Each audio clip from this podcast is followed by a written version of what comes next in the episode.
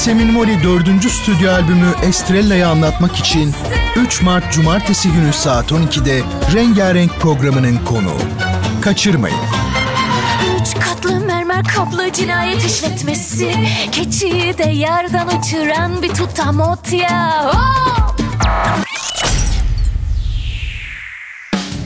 Şehrin bilgi temalı modern sesi. Radyo Gerçek. Geçmiş, Geçmiş zaman, zaman olur ki. Tarihin en ilginç olayları ve en renkli kişileri bu programda. Bertan Ronay tarafından hazırlanıp sunulan Geçmiş Zaman Olur Ki, sizleri her hafta şaşırtıcı konularla dolu bir tarih sohbetine davet ediyor. Geçmiş Zaman Olur Ki, her pazartesi ve her cuma saat yirmi birde Samsun'un Gerçek Radyosu'nda.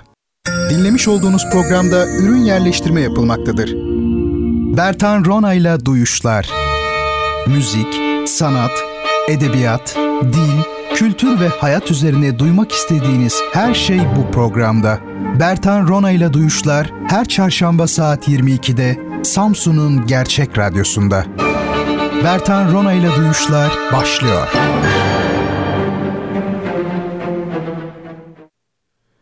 İyi geceler efendim. Spot'ta da duydunuz, Bertan Ronay'la Duyuşlar başlıyor dedi. Tabii zaman geçti onun ardından. Bertan Ronay'la Duyuşlar başladı şu an itibariyle. Ee, orada adı geçen şahsı dinliyorsunuz. Şahıs başka tabii, zat başka oluyor. O da ayrı bir şey. Ee, yine birlikteyiz efendim. Bu gece de çok güzel dakikalar, sanatla, edebiyatla, müzikle dolu, hayatla dolu dakikalar geçirmeyi planlamaktayız. Bakalım neler olacak. Her program bir macera. Yani bilmiyoruz aslında başında neler olabileceğini. E şimdi nasıl başlayalım? Önce herhalde şey yapıyordum değil mi her hafta? Ben hep unutuyorum biliyor musunuz? Böyle ilk defa geliyormuşum gibi oluyorum. Aşırı dalgınlık var bende. E, elli İlk Öpücük diye bir film vardı. Her defasında böyle e, tekrar başlıyormuş gibi oluyorum.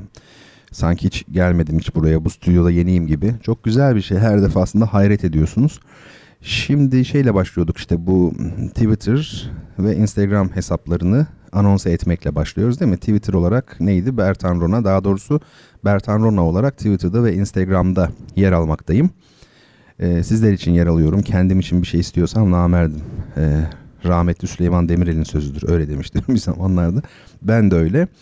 Ee, bu programda birbirini birbiriyle bağlantılı kullanabiliyoruz. Çeşitli görseller paylaşıyorum sizlerle bildiğiniz üzere. Tabii biraz da hiç bilmeyenleri anlatıyorum ben. Programı ilk defa e, dinlemekte olan kişileri anlatıyorum.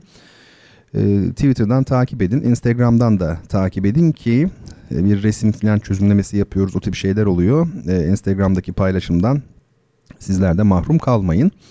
Efendim bu gece... Her hafta olduğu gibi yine kitaplarımız var hediye etmek üzere sizlere.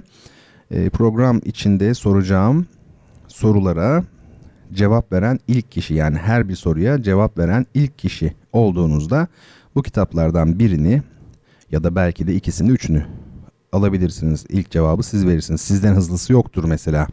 Şey gibi, Clint Eastwood'un şeylerindeki gibi, e, Western filmlerindeki e, gibi. Sevgili Haldun demiş ki radyoya hem bilgisayardan hem de telefondan internet üzerinden bağlanmaya çalışıyorum ama site açılıyor fakat ses gelmiyor. Acaba bu problem sadece bende mi var? Evet, devam etsin. Evet, e, bu sorun e, hallolabilecek bir sorun. Eğer öyle bir sorun şu an varsa, siz sevgili Haldun'cum senden de kaynaklanıyor olabilir ama yüksek sesle okudum ki yönetmenim de duysun. Problem varsa o halleder zaten. Belki de halletmiştir. O da Clint Eastwood'u aratmayacak kadar hızlı tabii. Kitaplardan bir tanesi neymiş? E, Ölü Ozanlar Derneği. Bu çok meşhur bir kitap herhalde. E, filmi daha ünlü ama zannediyorum. Çünkü kitabın üzerine de görebilirsiniz. Paylaştım bu üç kitabı sizlerle. E, Robin Williams'ın adını mı yazmışlar? Öyle bir şey mi olmuş? Ee, yoksa yazarı mı o? Ben mi bilmiyorum. Yok, yazarı olamaz değil mi? Değil tabii ki. Efendime söyleyeyim. Öbürü ne? Bir idam mahkumunun son günü. Bu e, Victor Hugo'nun çok ünlü eseri. Tabii idam deyince, yani Fransa deyince aklımıza giyotin tabii geliyor. Özellikle bu Fransız devrimi döneminde çok acayip çalışmıştır giyotin. Çok kanlı bir devrim. Gerçek devrim tabii kanlı olur. Efendim onu söyleyeyim. Evet, sevgili Ece diyor ki ben de duyamıyorum diyor. Şu an galiba yayınımızı İnsanlar duymakta sıkıntı yaşıyorlar. Yayın hem bilgisayardan hem telefondan kesilip duruyor imiş. Evet. Evet, bir sorun varmış ama düzeltilmiş sevgili dinleyicilerim. Sayfayı yenilemeniz gerekiyormuş. Sayfayı yenilerseniz e, sorunsuz bir şekilde dinleyebiliyormuşsunuzdur. E, herhalde bir daha söylememe gerek yok. Sayfayı yenileyin efendim, öyle söyleyeyim. E, bir tanesi de dediğim gibi bu Fransız, yani Fransız devrimi. Kanlı tabii, gerçek devrim kanlı olur. Fransızların e, atasözleri de vardır bu konuda. Bir tanesi de bendenizin zaman zaman hediye ettiğimiz bir e, kitabı. Bu üç kitap e, yerlerine ulaşacak efendim bu gece. Geçen haftadan bir kitap borcumuz vardı sevgili dinleyicilerimizden. E, şöyle olmuştu. Geçen hafta hesapta olmayan biçimde kitaplarımızdan biri için iki aday birden doğru cevabı vermiş durumda olunca, özel bir durumdan dolayı Rabia Hanım'a, e, Rabia Atacan'a bir kitap borcumuz kalmıştı. Rabia Hanım şu an bizi dinliyordur diye tahmin ediyorum. Kitabınızı bu akşamki toplamla beraber göndereceğiz. Diğer iki kitapla beraber. İnşallah tabii bu akşam e, bir kitap daha kazanırsınız da iki kitap birden size göndeririz. Sevgili dinleyicilerim, iki duyurum daha kaldı. Bir tanesi İzmir Devlet Opera ve Balesi'nde haftaya salı akşamı, altı gün sonra yani, ve bir de perşembe akşamı Hekimoğlu Operası'nın e, iki temsili var. Bu sezonki e, son iki temsil. Hekimoğlu librettosunu benim yazdığım bir opera eseri. E, İzmir Operası'nda ikinci sezonunu e, sürdürmekte. Ve dediğim gibi son iki temsil haftaya salı ve perşembe. İzmir'de bulunan ya da o tarihlerde orada bulunacak olan dostlar e, temsili görebilirler, eseri görebilirler. Duyurayım dedim. Bir de haftaya Ee, bir telefon bağlantısı alacağım, yani bir konuğum olacak, ee, çok değerli bir e, müzehibe arkadaşımı, yani tezhip sanatkarı diyelim, e, müzehibe arkadaşımı, minyatür de yapan, bu e, alana yıllarını vermiş olan bir arkadaşımı programıma alacağım, onu duyurmuş olayım. Bu konuyla ilgili olan insanlar varsa aramızda, ki var biliyorum, e, haftaya kaçırmamış olurlar. Sevgili sanatkar arkadaşım, İzmir'den arkadaşım, onun e, kendisi uygun görürse tabii birkaç çalışmasını da belki Instagram'dan paylaşabiliriz. Sizler de e, konuşma esnasında bakarsınız. Belki bizi anlatır, e, bir şeyler söyler. Bilmiyorum ne konuşacağımızı ama bakacağız yani. E, aslında bu haftaya, bu geceye alacaktım onu. Fakat bir benden kaynaklı bir e, gecikme olduğu için haftaya yapalım. Belki de isabet oldu çünkü bu akşamki yoğunluk biraz fazla. Şimdi ilk bahsetmek istediğim mesele doğrularla kandırmak meselesi. Ee, bugün şöyle bir olay oldu.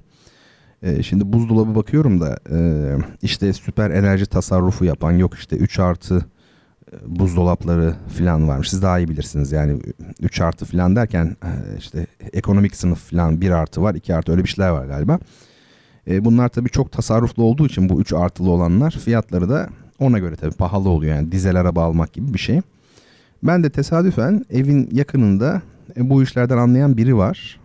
Bir esnaf var, öyle söyleyeyim. Ona sordum yani nedir diye. Dedi ki abi dedi, doğru söylüyorlar tabii dedi yani. Ama o bahsettikleri tasarrufu yapabilmesi için buzdolabının diğer sınıftaki, yani bu tasarrufu olmayan normal buzdolaplarıyla tamamen aynı doluluk oranında olması ve saniyesi saniyesine aynı sürelerde açık veya kapalı kalması lazım dediler, dedi adam.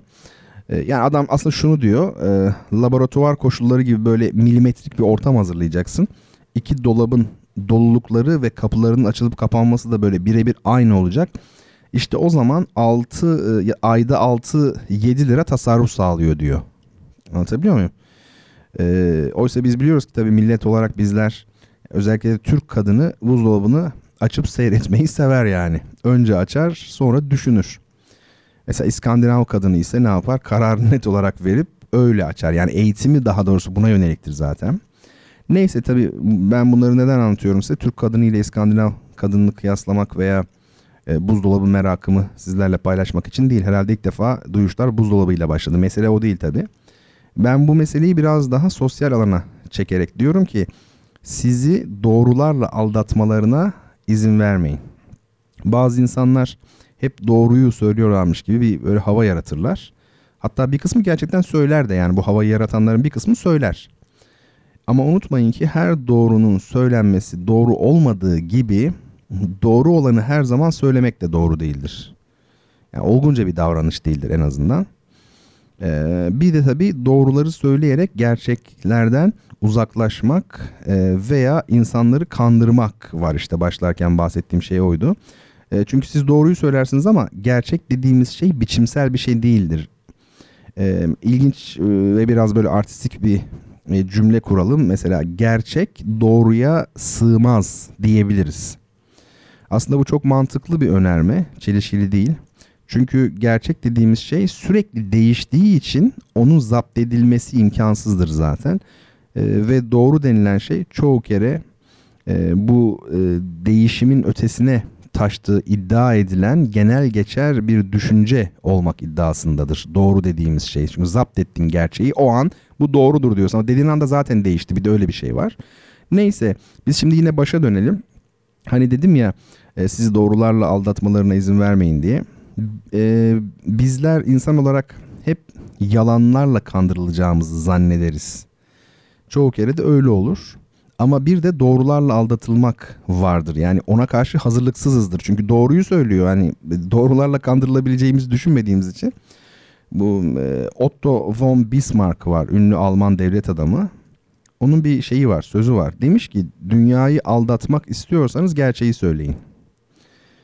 E, şimdi gündelik hayattan bir başka örnek vereyim. E, ya daha daha somut bir şey lazım. E, şöyle, ben bir keresinde bir arkadaşımla operada işte provadan çıktık. Dedi ki e, Bertan hadi gel sana bir yemek ısmarlayayım gibi bir şey söylemişti. Tamam dedim ben de.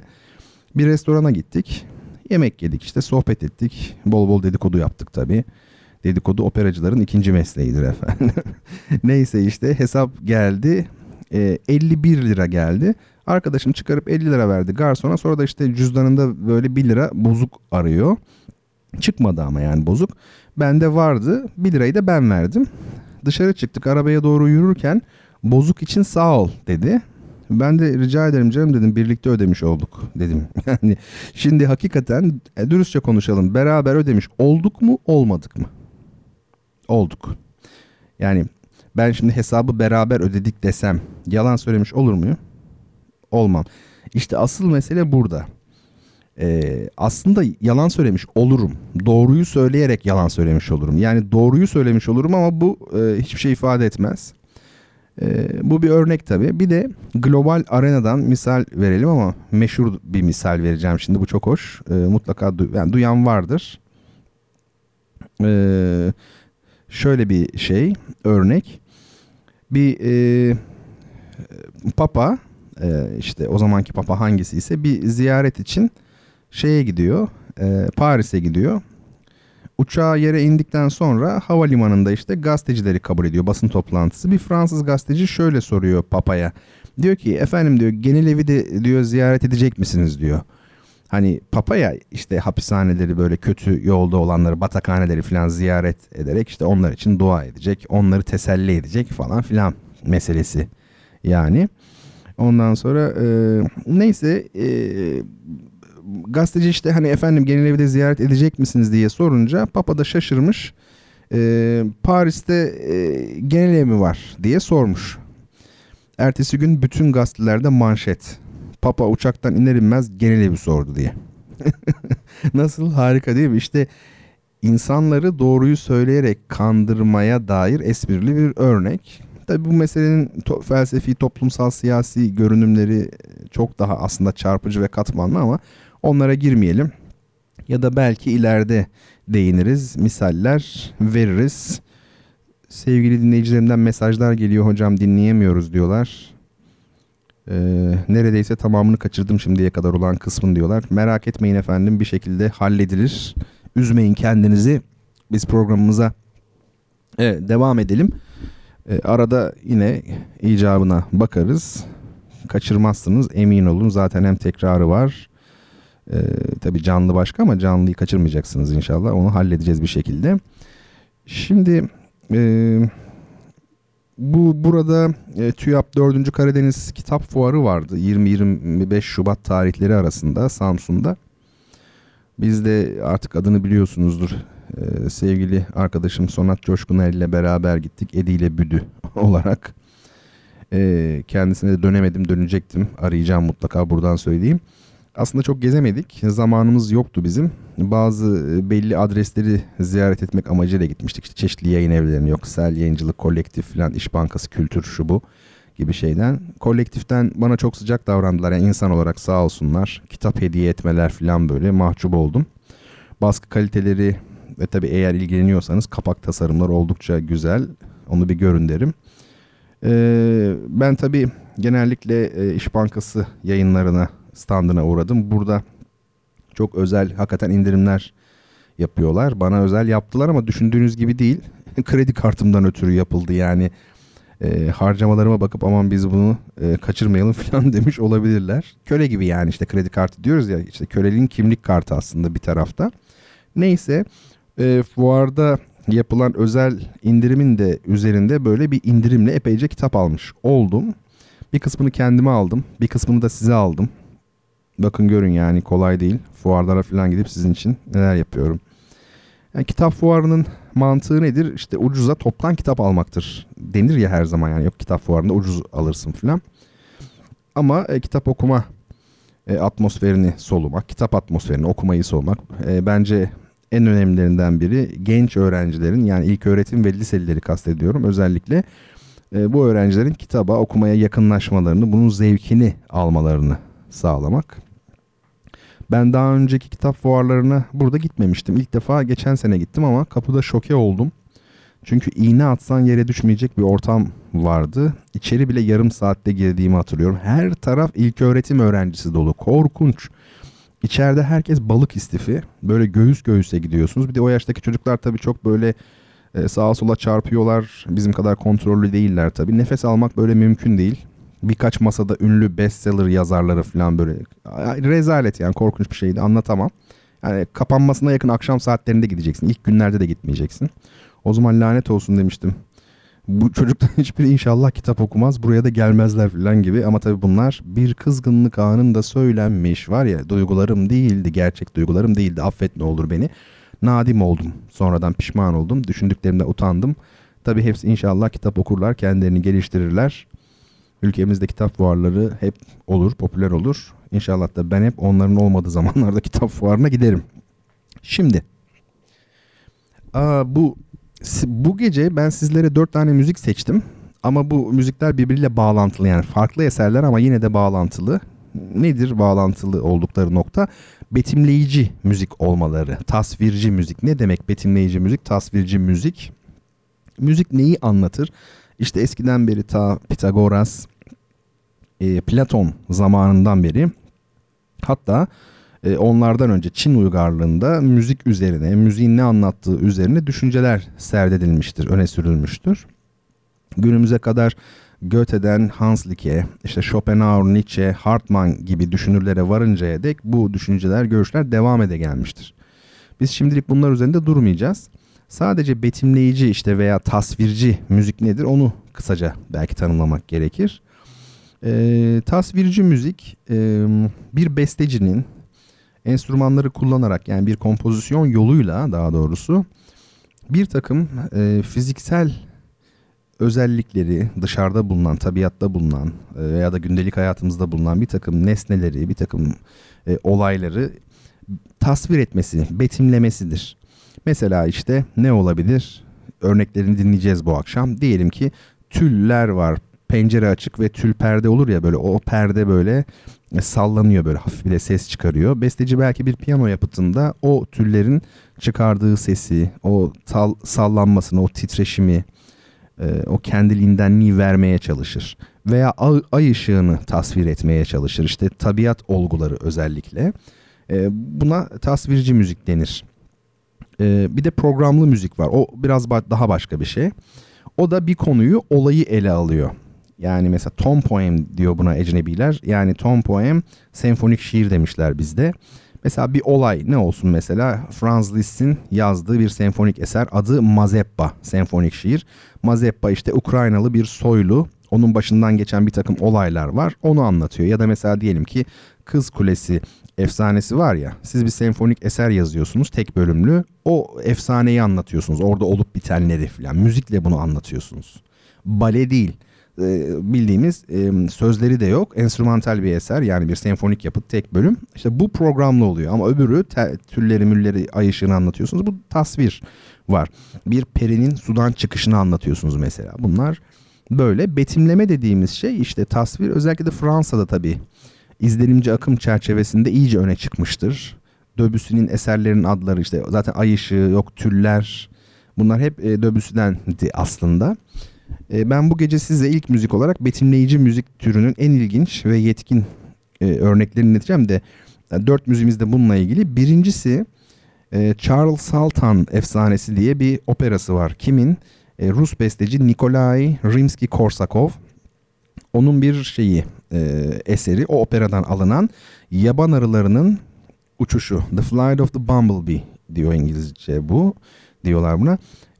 Besteci burada yaban arılarının, bir arı topluluğunun, öyle söyleyeyim, sürü halinde, onun vızıltısı vardır ya böyle, e, onun e, tasvirini yapıyor. Nasıl başarılı bir şekilde imite ettiğine, taklit ettiğine, yani orkestra çalgılarıyla bunu nasıl verdiğine e, özellikle e, dikkat etmenizi e, istiyorum. Orkestra şefi Zubin Mehta, orkestrayı bulamadım yani açıkçası hangi orkestra çalıyor bulamadım ya ama orkestra şefi Zubin Mehta.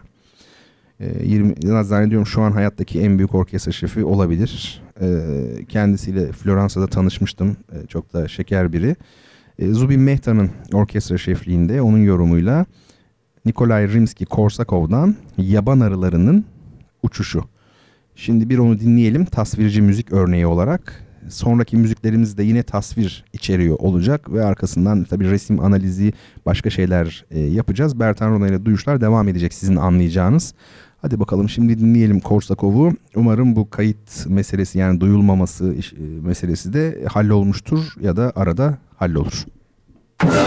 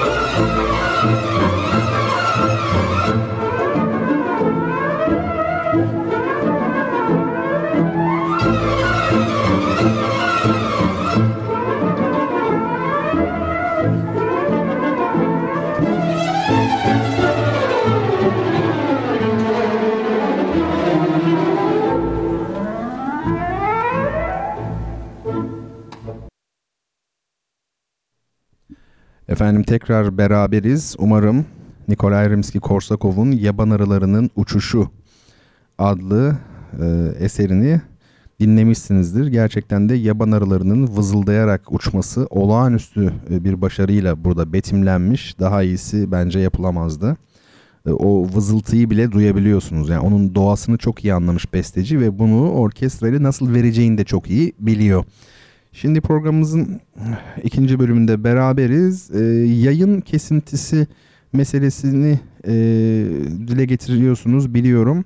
E, zannediyorum bir çalışma gibi bir şey var bana söylenen. Ancak e, bunun e, hani en azından ses kalitesini düşürüp kesintiyi engellemek gibi bir yola gidildi şu an. Muhtemelen belki biraz daha düşük ses kalitesiyle ama kesintisiz dinliyor olmalısınız. E, değilse lütfen yine belirtin ama bildiğim kadarıyla şu an şey yapabiliyoruz yani e, dinleyebiliyoruz devamlı halde. Sayfayı yenileyin lütfen, eğer kesinti varsa e, sayfayı yenileyin. E, Ayşegül Hanım zannediyorum, yani buradaki nickname'den öyle anlıyorum. Siz yeni yeni dinlemeye başlayanlar için kendinizi kısaca tanıtır mısınız? Bir de neden duyuşlar? Yani ben e, müzikoloğum, e, besteciyim, operada koro şefi olarak çalıştım uzun zaman ve yazıyorum bir şeyler. Yani yazar denir mi bilmiyorum. E, böyle biriyim. Biraz düşünce adamıyım galiba. O tür özelliklerim e, var. Efendim e, neden duyuşlar? Yani Ulvi Cemal Erkin'in bir piyano eserinin ismiydi bu, duyuşlar. Ama duymak aynı zamanda hissetmek demektir. Duyuş yani hissedişler gibi bir şey oluyor. Radyo programına da uygun bir isim olacağını düşünmüştüm. Duymakla ilgili. Hoş da tınlıyordu gerçekten. Ee, bu nedenle duyuşlar dedim. İnternette belki benimle ilgili biraz daha şey bilgi vardır. Detaylı bilgi vardır. Dediğim gibi sayfayı yenilemeniz lazım. Sevgili Rabia Hanım, sevgili Ayşegül Hanım. Doğru söyleyeni dokuz köyden kovarlar özdeyişi. Doğrular kovulmak için midir? Şüphesiz öyledir. Doğru söylediğiniz zaman kovulursunuz yani. Hatta Fakir Baykurt'un bir romanı vardır. onuncu. Köy diye. Ne güzel isim değil mi? onuncu. Köy. Yani kovulmuş. Hiçbir yerde e, barınamaz yani. Peygamberler de öyledir. E, bir söz geçer hatta kutsal metinlerde. Bir peygamber kendi şehri dışında hakaret görmez diye. Yani kendi kentinde görür yani. Bütün peygamberler genellikle oldukları yerden çıkarılmıştır yani. Bir tür e, bir hicret hali vardır, hareket hali, göç durumu. E, sistem çünkü yalan üzerine kuruludur ve e, siz doğruları söylediğinizde sistemde pek yeriniz olmaz. Medeniyet öyledir, insan psikolojisi de öyledir. Bastırma üzerine kuruludur. Ancak dediğim gibi doğruları e, söylemek her zaman anlamlı değildir. Zamanını çok iyi bilmek lazım ve her doğru şey yapmak için, söylemek için de değildir. Yani e, gerçeğe de biraz e, saygı göstermek lazım. Bazı gerçekler bilinir ama söylenmez. Bu da önemli. Bu konuda böyle bir dengeyle belki e, iş götürülebilir. Onu söyleyeyim. Mesture Hanım da hocam yayında kesintiler var dedi. Sayfayı yenileyin. Umarım e, sorun ortadan kalkmıştır. Sorun devam ediyorsa lütfen yazın. Ben de bilmiş olayım. Şimdi soru anı geldi. İlk kitap için. İlk kitabımız neydi? Ee, Ölü Ozanlar Derneği. Ölü Ozanlar Derneği için ilk e, soru geliyor. Bertan Ronay Twitter hesabından bu soruyu cevaplayan ilk kişi Ölü Ozanlar Derneği kitabının sahibi olacak. Efendim, cerrahlığı eşi Deniz Bingazi'den öğrenen, bin altı yüz yirmi yılında eşinin vefatı sonrası bu mesleği tek başına yapan, aralarında Yeniçerilerin de bulunduğu pek çok kişiyi ameliyat eden kadın Osmanlı hekiminin adı nedir? bin altı yüz yirmide eşi ölmüş. O tarihten itibaren kendisi cerrahlık mesleğine devam etmiş ve pek çok kişiyi ameliyat etmiş. Özellikle Yeniçerileri ameliyat etmiş. Osmanlı hekimi, kadın hekim e, kimdir şeklinde bir soru sorduk. E, efendim bakalım cevabını bulabilecek misiniz? Ayşegül Hanım kesintiler giderildi. Program gayet iyi ve hissediyoruz demiş tırnak içinde. Eyvallah eyvallah tamam. Ee, siz de o zaman duyuşanlar arasına katıldınız. Gülsüm Hanım'a da selamlarımı iletiyorum. Duyuşanlar deyince tabii ki ona selam göndermeden olmaz. Şimdi bu programda tabii çeşitli şiirler okuyoruz. Bazen analize ediyoruz. Şimdi resimler üzerinde konuşmaya başladık. İşte biliyorsunuz ne bileyim ne yapıyoruz başka bir şeyler yapıyoruz işte bunun gibi. Ee, bazen masal. artık gök cisimleri üzerine de konuşayım diyorum. Mesela kişiler üzerine de konuşayım diyorum. Önemli kişiler. İşte gök cisimleri ne güzel. Mesela daha evvel bahsi geçti ama öylesine geçti. Yani fotoğrafını paylaşmıştık bir vesileyle. Andromeda galaksisi mesela. Andromeda üzerine konuşayım ben biraz. Bakın siz de astronomi bilgilerinizi tazeleyin veya bunları bilmiyorsanız da ne güzel öğrenmiş olursunuz. Bu arada sorduğum soru zordu galiba. Doğru cevabı e, veren pek çıkmadı. Fatih Bey şu an yazmış ama ben şeyi de merak ediyorum. Siz acaba birbirinizin yazdığı şeyleri görebiliyor musunuz mesela? Bu şeyleri çok iyi bilmiyorum. Mention atarken yok Bertan Ronay öne yazılınca şöyle görünüyor. İşte sona yazılınca böyle görünüyor. Şu şunu e, görebiliyor bu bunu. Ben o işleri pek bilmiyorum. Galiba mention olarak karşılıklı yazışıldığında da mesaj gibi oluyormuş. Kimse görmüyormuş. Ne bileyim ilginç meseleler. Şimdi sizler cevabı araya durun ama beni de dinleyin yani Andromeda galaksisi çok önemli. Yani Andromeda galaksisi söz konusu olduğunda e, benim size sorduğum cevap pek küçük kalır. E, şimdi efendim Andromeda ismi mitolojiden geliyor ama daha fazla bir şey söylemeyeyim siz araştırın. Fotoğrafını da koydum bu arada Instagram'a bakabilirsiniz olağanüstü bir şeydir e, fotoğraftır gerçekten.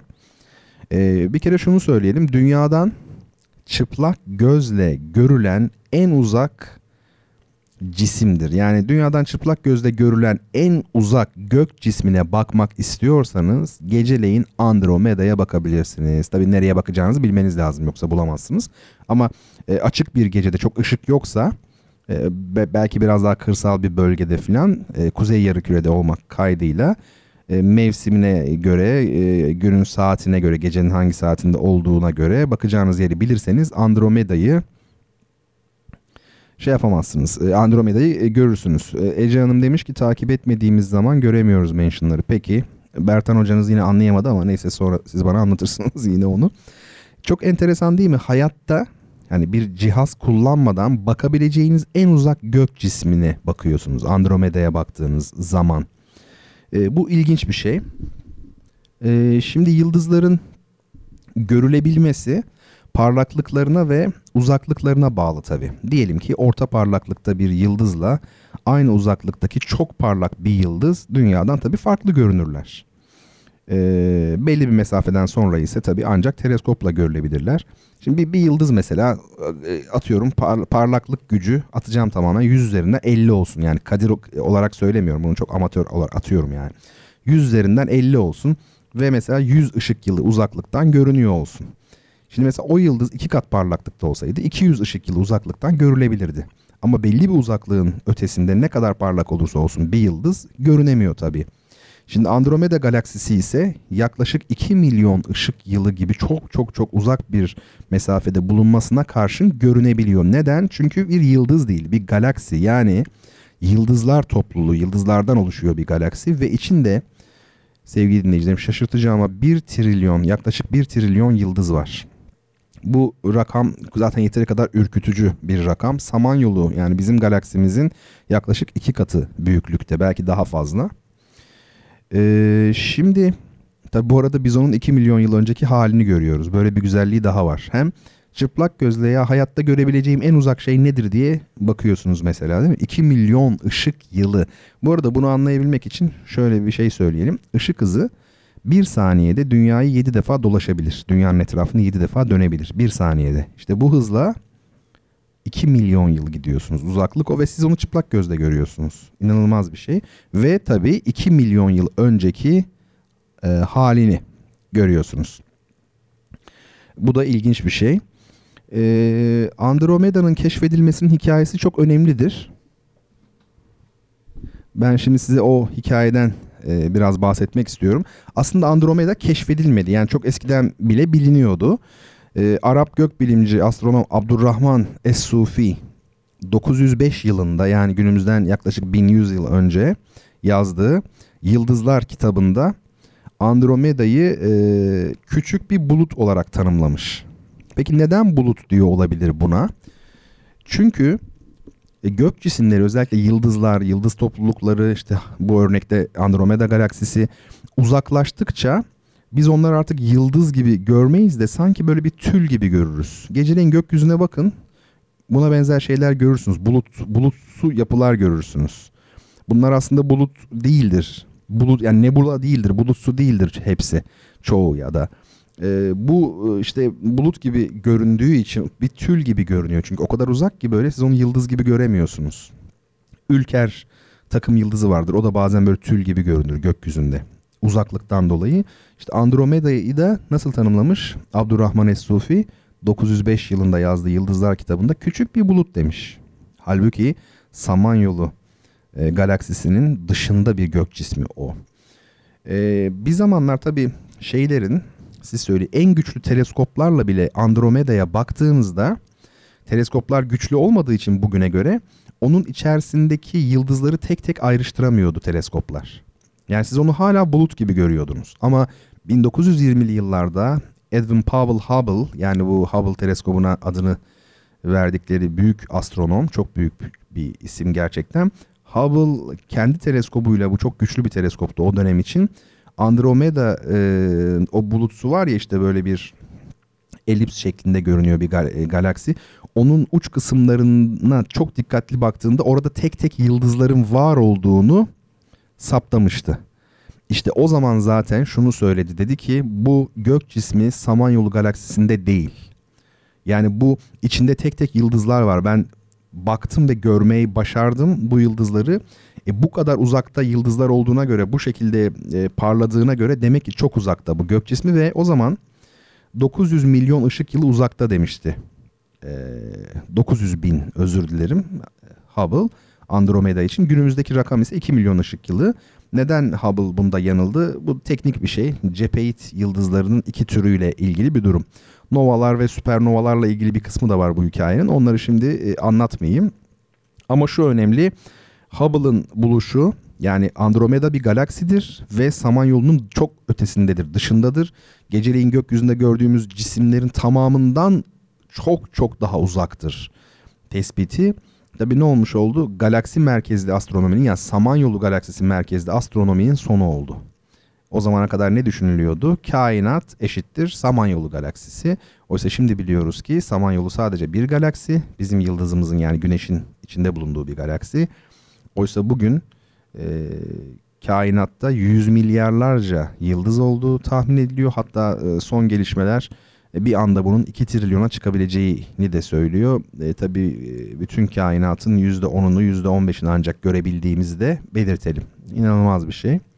Andromeda Samanyolu'ndan daha büyük dediğim gibi ve e, birbirlerine de gittikçe yaklaşıyorlar. Ben iki fotoğraf paylaştım Andromeda ile ilgili. O fotoğraflara bir daha şöyle bakabiliriz. Size ilginç bir şey göstereyim mesela o fotoğraflarda. İlk fotoğraf bildiğimiz Andromeda'nın gerçek fotoğrafı dostlar. Yani şu gördüğünüz inanılmaz bir şey. Şimdi bakın ee, size ilginç bir şey söyleyeceğim. Şaşıracaksınız. Galaksiyi görüyorsunuz değil mi? Yani elips şeklinde bir açıyla duruyor Andromeda galaksisi. Bir de ön planda böyle yıldızlar var değil mi? Parlak gök cisimleri falan var. O yıldızlar var ya, tek tek gördüğünüz küçük yıldızlar, yani siyah kısımdaki. Onlar Samanyolu galaksisi içindeki yıldızlar muhtemelen tabii. Yani bu ölçeği bir anlatabilsem size, o zaman kafayı sıyırabilirsiniz. Yani onlar bizim baktığımız Samanyolu, içinden baktığımız Samanyolu galaksisine ait olan yıldızlar. Yani o Andromeda çok dışarıda ve uzakta. Bakın bu tek tek yıldızlar var ya siyah kısımlardaki. İşte onlar da çok uzaktan bakıldığında bu Andromeda gibi böyle şey gibi görünüyor. Böyle belirsiz, bakın böyle mavi bir şekilde. O orada bir trilyon yıldız var, işte o yıldızların görünmesi o. Korkunç bir şey. Hatta fotoğrafın sol tarafında hafif aşağı doğru, sola doğru bir parlak bir benek gibi bir böyle bir parıltı görüyorsunuz değil mi? O, o da bir galaksi. Andromeda'nın e, uydusu olan bir galaksi. Yani bir galaksi diğerinin etrafında dönüyor. Orada da e, milyonlarca yıldız var. Milyarlarca yıldız var o galakside de. Bir sonraki fotoğrafta ise sizinle paylaştım. Bu tabii bir çizim, yani gerçek değil. Ya da işte bir şey Photoshop'la yapılmış. Galaksilerin çarpışması. Mesela Andromeda bize yaklaşıyor çok büyük bir hızla. Biz de ona yaklaşıyoruz. Bilmem kaç milyar yıl sonra ikisi birbirine girecek. Ama onların birbirine girmesi de belki yüz milyonlarca yıllık bir zaman alacak. Burada da bakın iki galaksi bu, bu fotoğrafta her neyse birbirine giriyor ve bir süre sonra bunlar tek galaksi halinde, daha büyük tek galaksi halinde hayatlarına devam etmiş oluyorlar efendim. Şimdi şu sorunun cevabına gelelim. Bakalım neler yumurtladınız.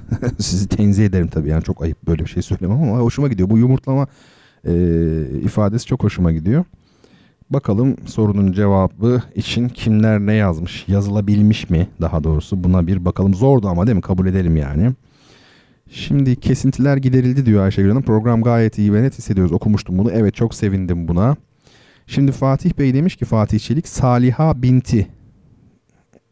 Peki o orada dursun.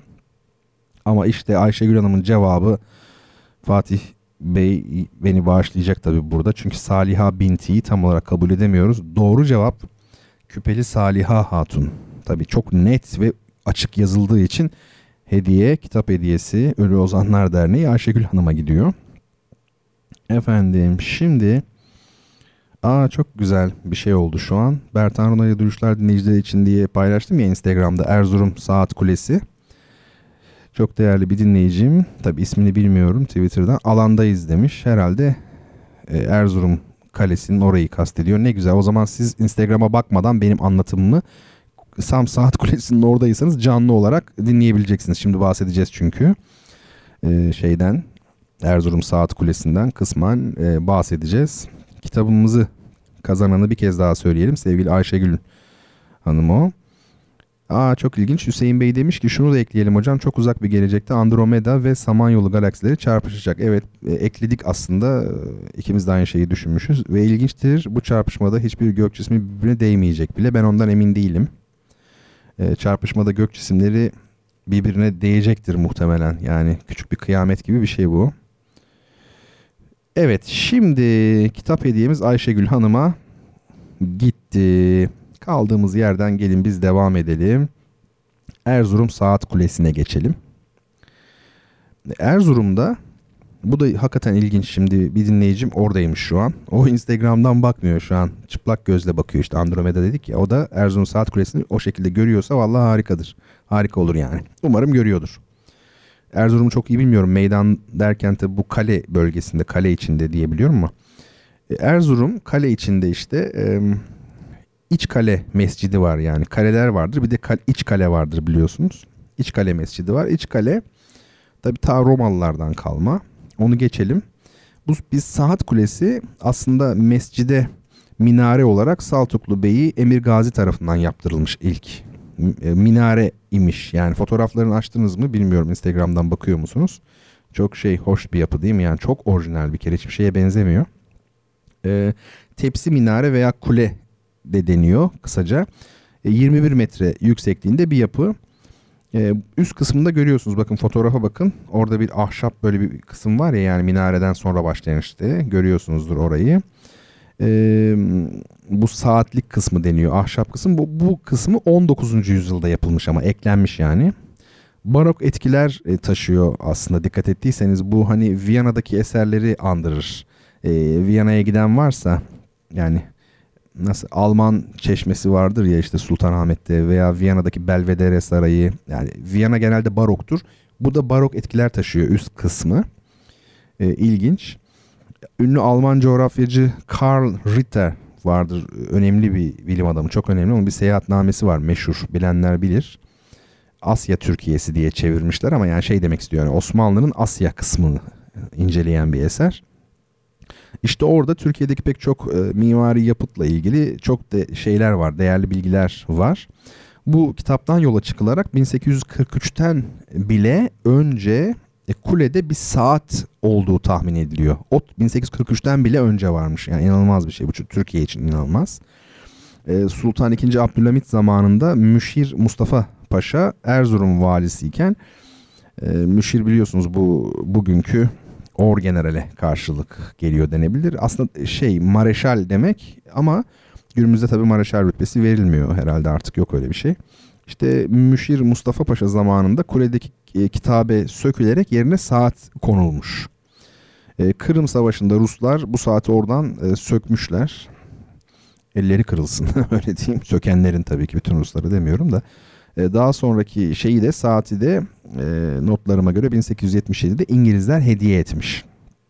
Bu saat kulesi şimdi yatay, e, dikey, bu şeyler var ya, bakın alt kısımda minare olan kısımda, yani saatin olduğu kısımda e, tuğlalar var ama bu tuğlaların bir kısmı yatay, bir kısmı dikey, bir kısmı e, çapraz, e, silindirik bir yapı, enteresan.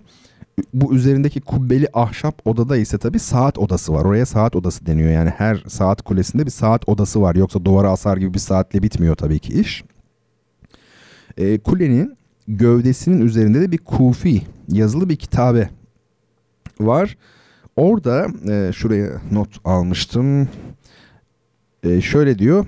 İkbal dininin ışığı, İslam'ın kutbu, devletin yardımcısı, milletin zahiri, arkası, meliklerin ve emirlerin güneşi Ebülkasımoğlu Ebülmuzaffer Gazi İnanç Beygu Tuğrul içindir. Ona hediye edilmiş, yani ona e, atfedilmiş, atfetmek değil de ona adanmış diyelim. Böyle yazıyor. Tabii çeviri, yani bu milletin zahiri, devletin yardımcısı derken tam olarak yerine oturmuyor tabii günümüz Türkçesiyle. Çeviri söz konusu olduğunda her şeye şüpheyle yaklaşın derim. Hani sanki çeviri değilmiş gibi bazen okuyoruz ya, yani olur mu, neyi kastediyor? Oh, başka bir dil, yani başka bir dönem bir kere. Değil mi? Önemli. Neyse. E, bu saat kulesi için işte Saltukluların sürdürdüğü Selçuklu mimari geleneğinin Anadolu'daki e, nadide bir örneği deniyor. Tabii değeri tarif edilemeyecek bir eser gerçekten. Nasıl ya, şu orijinaliteye bir bakar mısınız? Yani saat kulesi gibi ama aynı zamanda değil gibi. Paha biçilemeyecek bir eser. İki tane fotoğrafını koydum. Oradan bakabilirsiniz. Sultan ikinci. Abdülhamit döneminde bir saat kulesi furyası başlıyor. Herhalde modernleşme çalışmaları ve akımı çerçevesinde. Yani Sultan ikinci. Abdülhamit bildiğim kadarıyla bayağı bir saat kulesi yaptırıyor. Çeşitli yerlere. Türkiye'nin hemen hemen her şehrinde vardır saat kulesi ama kimisini atıyorum. İşte bin sekiz yüz kırklardan kalan da var, çok eski. Atıyorum iki binli yıllarda belediyenin yaptırdığı da var, yani o ayrı ama bu tür eski olanlar var yani. İzmir'in zaten meşhurdur biliyorsunuz. Ama o bile bin sekiz yüzlerin sonunda yapılıyor. Yani galiba yine Abdülhamit tarafından, Sultan Abdülhamit, yani tam ona bakmak lazım. Bundan böyle şey yapalım. Duyuşlarda mimari eserler üzerinde de duralım. Yani gök cisimleri, sonra mimari eserler mesela. Burada işte ne yaptık? Biz Erzurum Saat Kulesi'ni ele almış olduk yani. Resim üzerinde duruyoruz da niye mimari eser üzerinde durmuyoruz? Şimdi müziğin ardından da şey yapacağız, resim incelemesi yapmaya çalışacağız kendimizce. Kısa kısa tabii, yani çok abartmıyorum ben burada. Şimdi müzik üzerine biraz konuşalım, gelen müzik üzerine. Ne demiştik? Bugün e, tasvirci, betimci, betimleyici müzik nedir? Ondan bahsetmiştik. Bir nesneyi e, tasvir eden, betimleyen, onun bizde bıraktığı etkiyi imite eden e, eserlere e, tasvirci, betimci diyorduk. Şimdi Fransa'da geliştiğini söylemiştim. Bir Fransız besteci var. Saint-Saëns.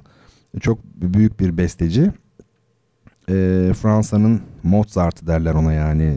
Harika çocukmuş küçüklükten. Olağanüstü eserleri vardır.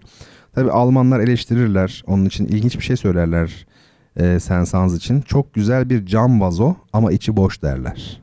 Saint-Saëns için. Bu Almanların sözü. Tabii bunu söyleyen Almanlar, Beethoven, Wagner falan dinleyen Almanlar, yani onların müziğinde daha fazla bir lojik vardır, e, filozofi vardır. Saint-Saëns'da ise renkler var. Tipik Fransız müziği çünkü. Daha sıcak, daha renkli, daha tasvir içeren. E, piyano konçertoları iki numara, özellikle sol minör çok önemli. Bizim programın son haftalarda jeneriğinde çalan, hala düzeltemediğimiz, yani onun ayarını yapmak lazım. Esas istediğim kısmı değil çünkü sizin duyduğunuz.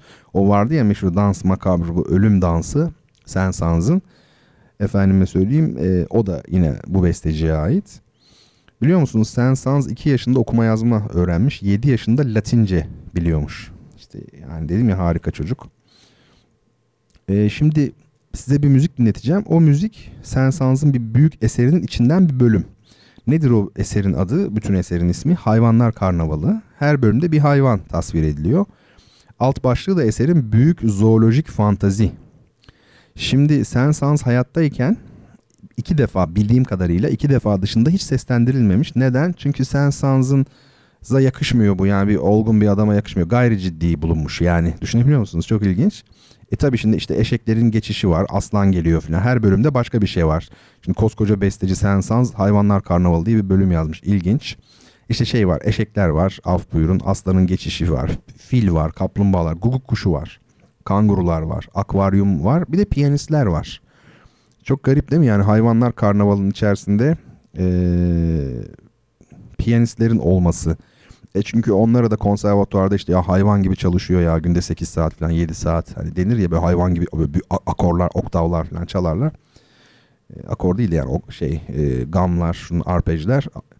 E, öyle bir şey. Yani virtüöz büyük virtüöz piyanistlere de bölüm yazmış yani hayvanlar arasında.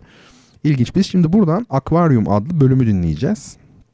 Su altı ortamının verilişine dikkat edin. Yani akvaryumdaki o kabarcıklar vardır ya, her şey yavaş gibidir böyle. Onun kendi bir dinamiği vardır akvaryumun. Bakın besteci o e, akvaryumu nasıl vermiş. Şimdi elindeki enstrümanlar işte bildiğimiz orkestra çalgıları ama ve piyano. Bunlarla o kadar güzel bir tasvir yapıyor ki inanmak mümkün değil gerçekten. E, Seattle Gençlik Orkestrası çal- çalıyor. E, Wilhelm Sokol orkestra şefi. Piyanoda ise galiba kardeş bunlar, emin değilim ama Neil ve e, Nancy O'Don. Piyanistler de böyle. E, bir dinleyin bakayım. Ben de bu arada sizin yazdıklarınıza bir bakayım. Resim analiziyle çünkü devam edeceğiz. E, niye çünkü dedim, iki cümle arasında hiçbir ilişki yoktu. Bazen öyle oluyor.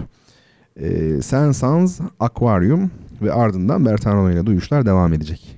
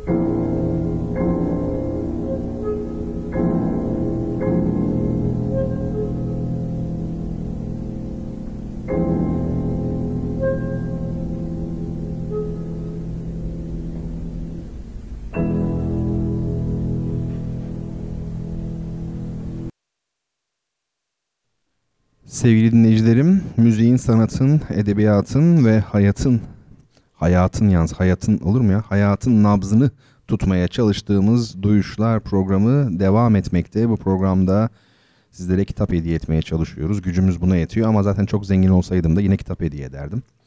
Kitap güzel bir şey. En büyük zenginlik kitap. Bu arada tabii kitapların sayfa sayısına göre fiyatlandırılması korkunç bir şey değil mi ya sizce de? Düşünebiliyor musunuz yani? Mesela telefon rehberi daha pahalı. Kalın büyük bir telefon rehberini düşün. Neden daha pahalı olsun mesela? İnce bir kitap düşünelim. Çok kaliteli. Mesela Kosinski'nin Boyalı Kuş romanından daha pahalı. Daha kalın diye. Yani ilginç. Efendim kitap hediyelerimiz var. Bu hediyeler için bunlardan bir tanesini gönderdik daha doğrusu. Hediyeyi sahibine vermiş olduk. Ayşegül Hanım alacak.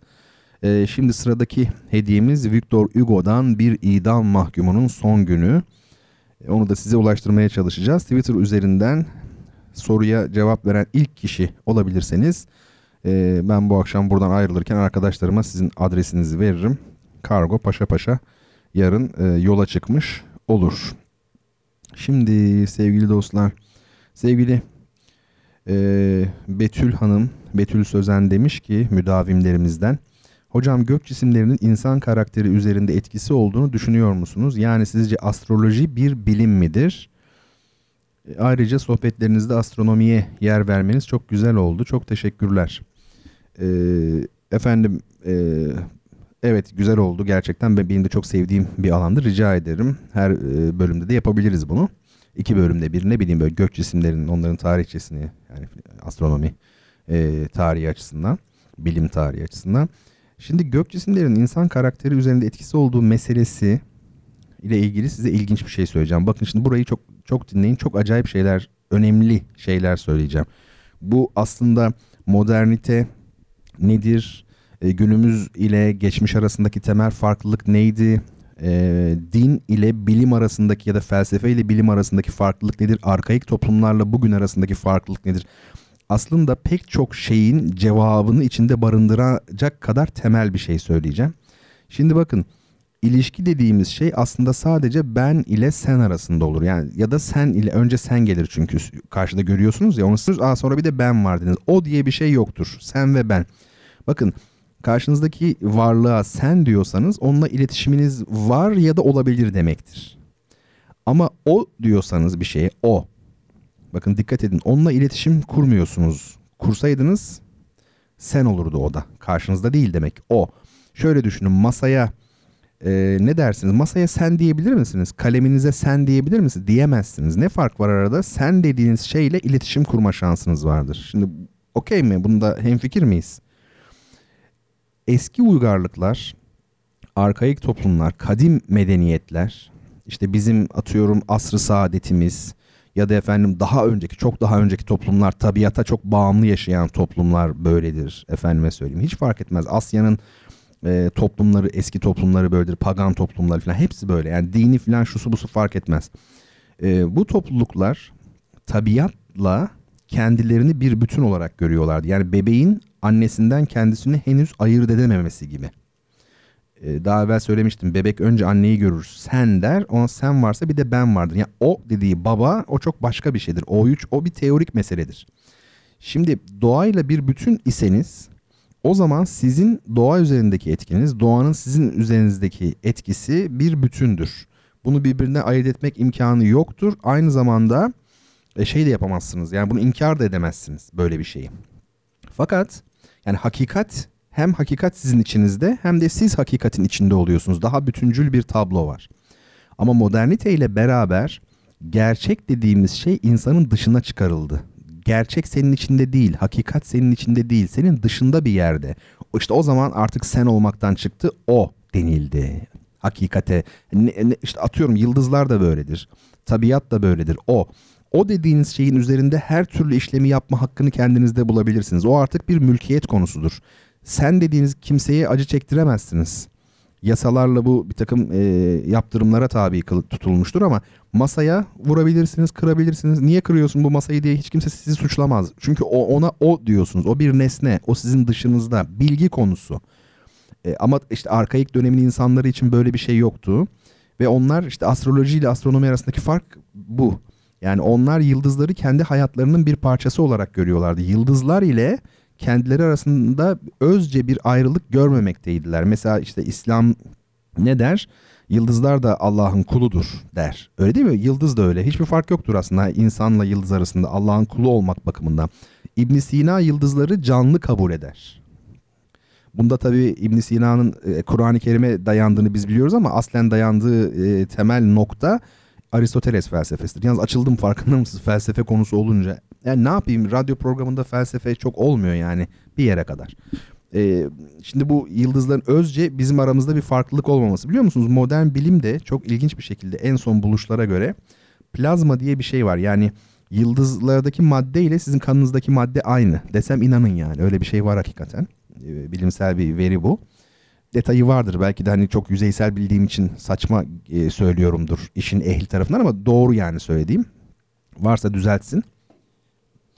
Dolayısıyla astronomi ile astroloji arasındaki fark da öyle. Şimdi biz Andromeda'dan bahsettik. Bizim için iki milyon ışık yılı uzaklıkta olan, bilmem kaç trilyon yıldız içeren bir şey. Gök cismi, bir nesne, bilgi konusu, mülkiyet konusu hatta. Tabii gücümüz yetse oraya gidebilsek bizim. Öyle değil mi yani? Ayda işte bilmem ne yapacağız, şunu yapacağız, bunu yapacağız. Ama eski toplumlar için öyle değildi. Yıldızlar kesinlikle insan üzerinde etkiliydi. Aristoteles bütün yıldızları canlı kabul eder. Gökyüzündeki bütün yani ay altı ve ay üstü alemler vardır ya, bu bizim bugün yani İslam medeniyeti içerisindeki o temel bir takım metinlerde duyduğumuz şeylerin çok büyük bir kısmı Aristoteles kaynaklıdır. E şöyle yani Aristoteles veya hakikat buysa Aristoteles de hakikati bulmuş. İşte atıyorum bizimkiler de bulmuştur veya böyle de bakılabilir. Yani o ayrı bir tartışmanın konusu. E, bu yıldızların doğrudan insan üzerinde etkisi var. Şimdi astroloji ne diyor? Yıldızların, ışıkların, ışınların şeyde bir etkisi var insan üzerinde. Bizim tasavvuf edebiyatında bu tamamen kabul edilir. Ee, Erzurumlu İbrahim Hakkı Hazretleri'nin Marifetnamesinde bakın sayfa sayfa anlatılır pek çok metinde. Ee, onlara yıldızlarla hidayet ederiz, yol gösteririz şeklinde bir e, ayet vardır meşhur. Bilirsiniz, mealen tabii söyledim. İşte yıldızlarla yol göstermek acaba çölde yürürken gece yolunu bulmak mı? Biliyorsunuz yani Kur'an ayetlerinin ikili üçlü anlamları vardır. Sembolik e, anlamları vardır. Size misallerle anlatıyoruz der çünkü kendisi de. Dolayısıyla o bahsedilen acaba çölde yürürken geceleyin yıldızlarla hidayet yol göstermek mi? Yoksa kader denilen şeyin yıldızlar e, aracılığıyla, o vasıtayla insana e, nüzulü mü? Yani nüzul demeyelim de yani bir şey mi, uygulaması mı? Realizasyonu mu? Hani öyle söyleyeyim. Bunlar tabii ki çok tartışılmış konular, tartışılabilecek de şeyler, konular. Benim kendi fikrime gelince gökyüzünde insan karakteri üzerinde etkisi olduğunu düşünüyor musunuz? Çok uzun bir zaman düşündüm. Bugünlerde çok düşünmüyorum. Yani ben biraz böyle araftayım yani öyle söyleyeyim ben. Bilemiyorum. Şu an herhalde ilgi alanım başka şeylere dönük olduğu için çok da düşünmüyorum bu meseleler üzerinde. Betül Hanım'a çok uzun bir cevap verdim ama çok önemli bir yerden verdim. Yani ben soru, bazen sorular... Sorulduğunda ben başka, onun altında bir şey vardır önemli. O, o daha çok ilgimi çeker benim yani. E, astronomiye ama yer vereceğiz. Mimari eserler hakkında bir bölüm olacaksa eğer uygun görülürse isteğimdir demiş sevgili Hüseyin Demir. Raim Katedrali'ni demiş. Tamam, ben onu not alayım. E, unutmam inşallah. Yani unutmam da yazmak gerekiyor. Bu şeylere inemiyorum sonradan. Mention'lar alt kısma geldiğinizde bir yerde tıkanıyor. O yüzden program içerisinde yapmam gerekiyor. O da çok zor. Ama unutmamaya çalışacağım. Sevgili Ece demiş ki, Burcu Ece Korkmaz, ruhun acısı diner mi? Benim muhtemelen söylediğim birkaç cümleyi de paylaşmış. Ne, ruh nasıl acı çeker sorusunun cevabı ruh kaygı duyar ve büyük edebiyatçılar büyük tedirginlerdir. Evet, ikisi de doğru bence. Kaygı bitebilen bir şey midir? Kaygının, tabi burada ben varoluşsal bir kaygıyı kastettiğinizi düşünüyorum. Kaygı hakikaten de anksiyete çok ciddi bir şeydir. Yani tıbbi olarak söylemiyorum, varoluş sancısı. İsmet Özel'in dediği gibi kay, kaygı, gerçeklik kaygı, karşısında duyulan kaygı. Bu biraz yaşla ilgili, yani insan hayatının belli dönemlerinde bunu farklı açılardan ve farklı dozlarda yaşıyor. Açık konuşmak gerekirse. Yaş, herkes yaşar demiyorum. Bazısı belki hayatı boyunca hiç yaşamıyordur. Ama büyük filozoflar olsun ya da dini yaşantının çok içinde olan insanlar olsun ya da çok karşıt bir kutupta belki e, şeye düşmüş, böyle çok büyük sıkıntılı yani hayatlar yaşayan, sınırlarda bir takım şeyler yaşayan. Mesela atıyorum yirmi yıl hapis birbirini e, öldürmüştür, ne bileyim Bu tür insanlarda da varlıkla, varoluşla ilgili bir kaygı her zaman olur. Edebiyatçılarda, sanatkarlarda zaten vardır. Buna hiç şüphe yok yani. İnsanın çok kompleks bir varlık insan. Öyle kolay değil insanın rahatlaması. Bazen görüyorum hani Allah var gam yok falan diye yazılıyor.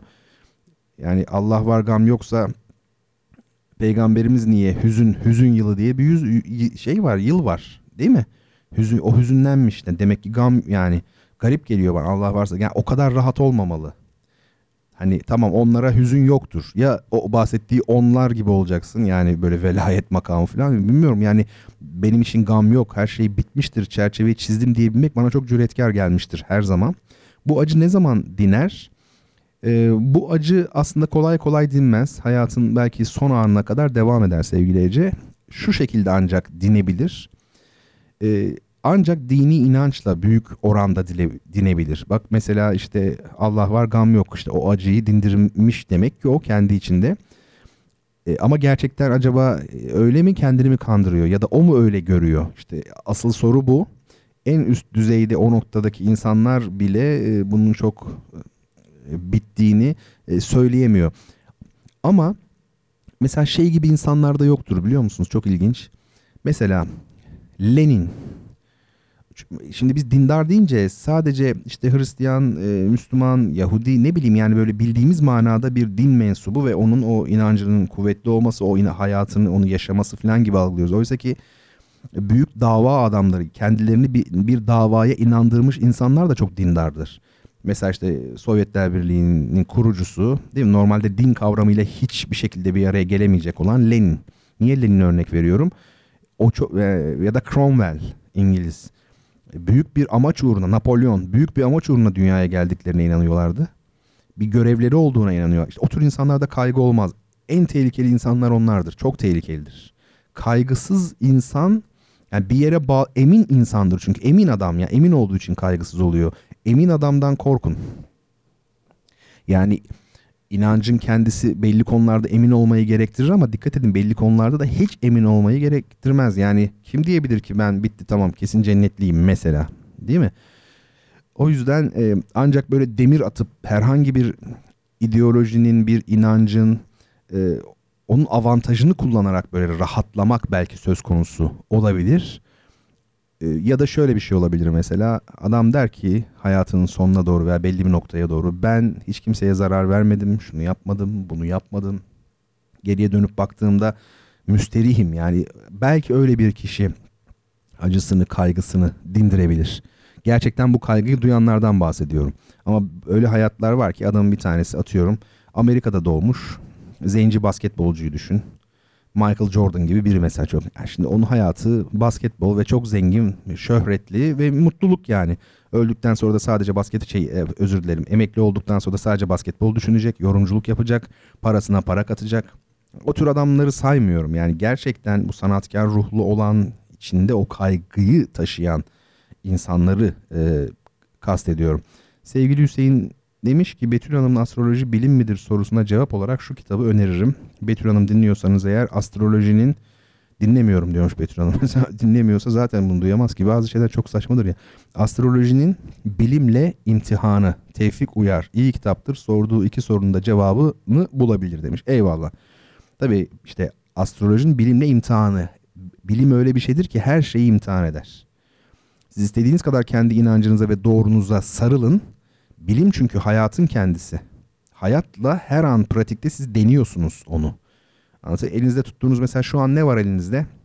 Bardak var diyelim veya kitap var. O bilimsel şeyler, veriler olmasa o yapılamazdı işte. O beğenmediğimiz bilimle yapılıyor. O yüzden bilim çok kötü adamı imtihan eder. Kaçış yoktur. Avrupa tarihi bunun tarihidir işte. Bir bakın bakalım bin üç yüzlerden itibaren ne olmuş Avrupa'da? Galile'nin başına gelenler falan değil. Daha derin hani bir okumaya tabi tutarsanız çok acayip işler. Oh çok uzattım ben şimdi. Masaccio, Masaccio bu resim analizi yapalım. Efendim Masaccio'nun bu resmi paylaştığım e, Kutsal Üçlü. Holy Trinity diyor İngilizler. Kutsal Üçlü diye bir şey. Resim. E, Floransa'da Santa Maria Novella kilisesinde bulunan bir resim bu. E, benim görme şansım oldu bu resmi. Kilisenin kendisi de çok güzel o şey Santa Maria Novella. Orada bir dikili taş var önünde. Yani yapı olarak, mimari yapı olarak da güzel. Bu da onun içinde. E, Masaccio ile ilgili şunu söyleyeyim. Bilimsel anlamda perspektifi kullanan ilk sanatçı derler Masaccio'ya. E, Rönesans'ın ilk dönem, hatta başlarının da başlarında olan bir İtalyan artist, sanatçı. Şimdi resme şöyle bir bakın. Instagram'dan açabilirsiniz resmi. Şöyle bir bakalım. Instagram'dan açıyoruz. Evet, bu resim tabii Instagram'dan paylaştım ama aslında o Scarefit programında kullandığım halde nedense kesmiş, yani tam, tam olarak göremiyorsunuz ama önemli kısmı görünüyor, yine bize yeter. Ee, burada bakın şimdi şuna dikkat edeceğiz. Önce kompozisyonel olarak bir okuyalım. Dikey hareketlerle böyle abidevi, kutsal ve sakin bir hava verilmiş. Ne demek dikey hareketler? Sütunları görüyorsunuz değil mi? Sağlı sollu. Ortadaki İsa figürü tam ortada. Bakın o da dikey. Ee, solda ayakta duran bir kişi var. O Meryem Ana. Sağ tarafta Yahya figürü var. Hazreti Yahya. O basamakta aşağıda diz çökmüş duranlar da donörler. Yani patronlar. Yani ne demek patron? Bu şey. Yani tabloyu sipariş edenler. Öyle o zaman soylular diyor ki bana diyor böyle bir tablo yap işte diyor Hazreti İsa'yı yap, şunu yap, bunu yap. Biz de göster orada efendim. Biz de diz çökmüş olalım ama muhtemelen bunlar ya kral ya soylu yani. Şimdi çok ilginç, Hristiyan sanatı enteresan. Onlar e, o dönemde Tanrı'yı da resmetmekte çekinmiyorlar. Böyle bir şey var. Bakın Hazreti İsa'nın da üzerinde o Tanrı figürü. Onu çizmişler. Masaccio çizmiş yani. Bizi o ilgilendirmiyor. Biz şu an şeye bakıyoruz. İçerikten ziyade teknik kısmına bakıyoruz. Bunlar hep dikey hareketler. Dikey olduğu zaman ne oluyor biliyor musunuz? Anıtsallık oluyor. Böyle heykelvari bir görünüm oluyor. Ve sükunet veriyor. Bir sakinlik var şeyde. E, kompozisyonda bir bu sakinlik de selamet demektir yani. E, dünya hayatı çok aciliye, bir hareketlidir, böyle bir fazla hareket kötü bir şeydir, öyle değil mi? Yani dinde de böyledir ya, işte acele işe şeytan karışır. Kur'an der ki işte şeydir bu, a, dünya hayatı bir aciliyedir. A, yani aceledir yani, hızlı hızlı sürekli. Oysa ki bir sükunet, bir sessizlik değil mi? Barış dediğimiz şey nedir? Barış aslında varış, yani karşılıklı birbirine va- varıyorsun, çünkü orada işte o tevhid denilen şey, birlik, bütünlük. Yani karşıtlıklar, farklılıklar yok, o zaman hareket de olmuyor işte. Çünkü hareketi sağlayan karşıtlıklardır. Ee, bu önemli, sükunet. Ee, dediğim gibi burada bir şey var, di- dikey yön var. Ee, bir de yatay yön var, onu dengelemiş bakın. Neyle dengelemiş? Haç var mesela, onunla dengelemiş. Hazreti İsa'nın kolları ve haçla bir yatay yön var. Başka ne var? Efendim mesela aşağıda basamaklar var ya, bu donörlerin bulunduğu şey, yani bu sipariş vericilerin bulunduğu, onlar yatay düzlemler, yani şeyi dengeliyor.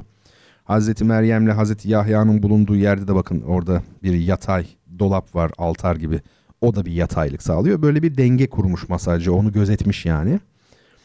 Bu arada bir üçgen var, görebiliyor musunuz üçgeni bilmiyorum, gizli bir üçgen. Bu üçgen şöyle, sol tarafta resmi sipariş eden amcam, karşıdaki de onun hanımı zaten.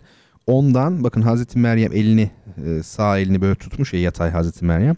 Bakın onun, onların başından Hazreti İsa'dan devam ediyor. Sağ tarafta da aynı şekilde o hanımdan, Hazreti Yahya'dan, Tanrı'da birleşiyor. Bakın üçgen şeklinde, gizli bir üçgen. E, bu önemli bir şey. Rönesans üçgeni diye bir şey var biliyorsunuz. Bu neyi sağlıyor? Burada burada bakışların tek bir noktaya konulmasını sağlıyor. Burada Masaccio sanki Tanrı'dan ziyade Hazreti İsa'ya bakışların yönelmesini istemiş gibi görünüyor. O daha ona göre çizilmiş çünkü. Efendime söyleyeyim, e, ilgiyi o noktaya topluyor yani. Hazreti Meryem'in bakışları var, bakın bize bakıyor gibi. Bir de e, bu asimetrik yatay eli de o dengeyi tamamlayıcı şeyler, unsurlar. Burada tabii yani bilmeyen bir kişinin çok kolay fark edemeyeceği bir şekilde bu üç boyutlu mekan yanılsamasını, hani üç boyutlu gibi görünüyor bakın. Ne dedim? Bilimsel perspektifi ilk uygulayan artist. E, tonoz var ya, bu iç kısma bakın. Tanrı'nın başının üstündeki hani iç, bakın orası perspektifle çizilmiş, görüyor musunuz? İlginç bir şey. E, bu bakış açısını ressam kendi bakış açısını özel seçiyor. E, tonoza ve figürlere bakın, dikkat edin, alttan bakıyormuşsunuz gibi. Hissettiniz mi onu bilmiyorum. Sizdeki umarım yani çok kötü çıkmamıştır o. Sanki aşağıdan bakıyor gibi Masaccio. E, bu önemli. Geriye doğru bir perspektif var. Bu da figürlerin böyle bir heykel grubu gibi görünmesini e, sağlıyor. Şimdi bu kompozisyon durağan ki belirttim onu az önce. Kapalı kompozisyon bu. Ne demek kapalı kompozisyon? Hikaye, figürler, olay devam etmiyor şeyin dışında. E, çerçevenin dışında devam etmiyor. Her şey orada bitmiş. Dışarıda bir şey yok işte. O yüzden kapalı kompozisyon. E, başka ne diyebiliriz? Kırmızı tonlar var. Mavi tonlar var tercihen. Ama tabii bu fotoğraftan pek anlaşılmıyor. Aslında o gördüğünüz sütunlar falan bayağı sarıya yakın, yani sarı hatta. Burada tabii biraz daha farklı. Bir de e, Hazreti İsa'da görülen bir böyle ışık var, bakın alttan yüzü parlak. E, işte aslında hem içerik açısından hem de teknik açıdan baktığınızda e, bu Hazreti İsa figürünü iyice vurgulamış oluyor. Masaccio dediğim gibi e, Rönesans'ın ilk dönemindeki büyük bir artist ve perspektifi, bilimsel anlamda perspektifi uygulayan e, ilk sanatçı olarak genelde kabul edilir. Şimdi bu resimle ilgili analizimizi daha fazla uzatmayalım çünkü çok fazla şey söylenebilir. Şimdi şunu yapalım. Sizler bir şeyler yazmışsınız bana, onlara cevap vereceğim mutlaka. Arada okuyayım ben onları. Ama bir e, soru sorayım ve kitabımızı, ikinci kitabımızı hediye edelim. Victor Hugo'nun Bir İda, İdam Mahkumunun Son Günü adlı ünlü eseri, fotoğrafı vardı, koymuştum. Soru şöyle. Amerikalı yazar Alex Haley'in Kökler adlı romanında geçen, yazarın kendi atalarından biri olduğunu iddia ettiği ve kölelik karşıtı mücadelesiyle efsaneleşen Gambiyalı ünlü siyahi karakterin adı nedir? Kökler romanının karakteri, baş karakteri. Sizler e, bakalım bu konuda neler yazacaksınız. Bunu yazarken ben de kaldığım yerden devam edeyim efendim. Evet, programımız bir hayli uzun olacak gibi görünüyor bu gece. Efendim, satranç şampiyonlarını teker teker ele alıyorduk. Şimdi sekizinci Dünya Satranç Şampiyonluğu anlatacağım sizlere. Ama çok zevkli ve önemli şeyler var içerisinde. Satranç önemli bir oyun. O konuda kültürümüzü arttıralım.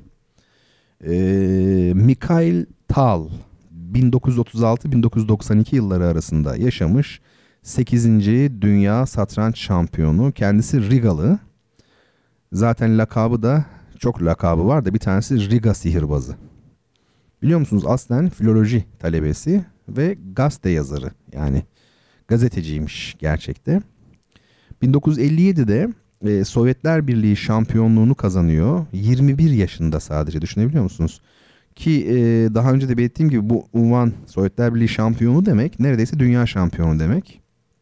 elli sekizde unvan maçı için şampiyon, o dönemin dünya şampiyonu Botvinnik'in karşısına çıkacak kişiyi belirlemek için gerçekleştirilen büyük turnuvalar olmuş. Ee, o dönemde dünyanın belki de en güçlü on oyuncusunu geride bırakarak birinci oluyor. Henüz daha dünya şampiyonu değil. yirmi iki yaşında, dikkat.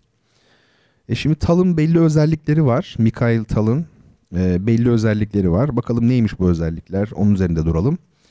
Zamanı, satrançta zamanla oynuyorsunuz biliyorsunuz. Yani iki buçuk saatiniz var kırk hamle için.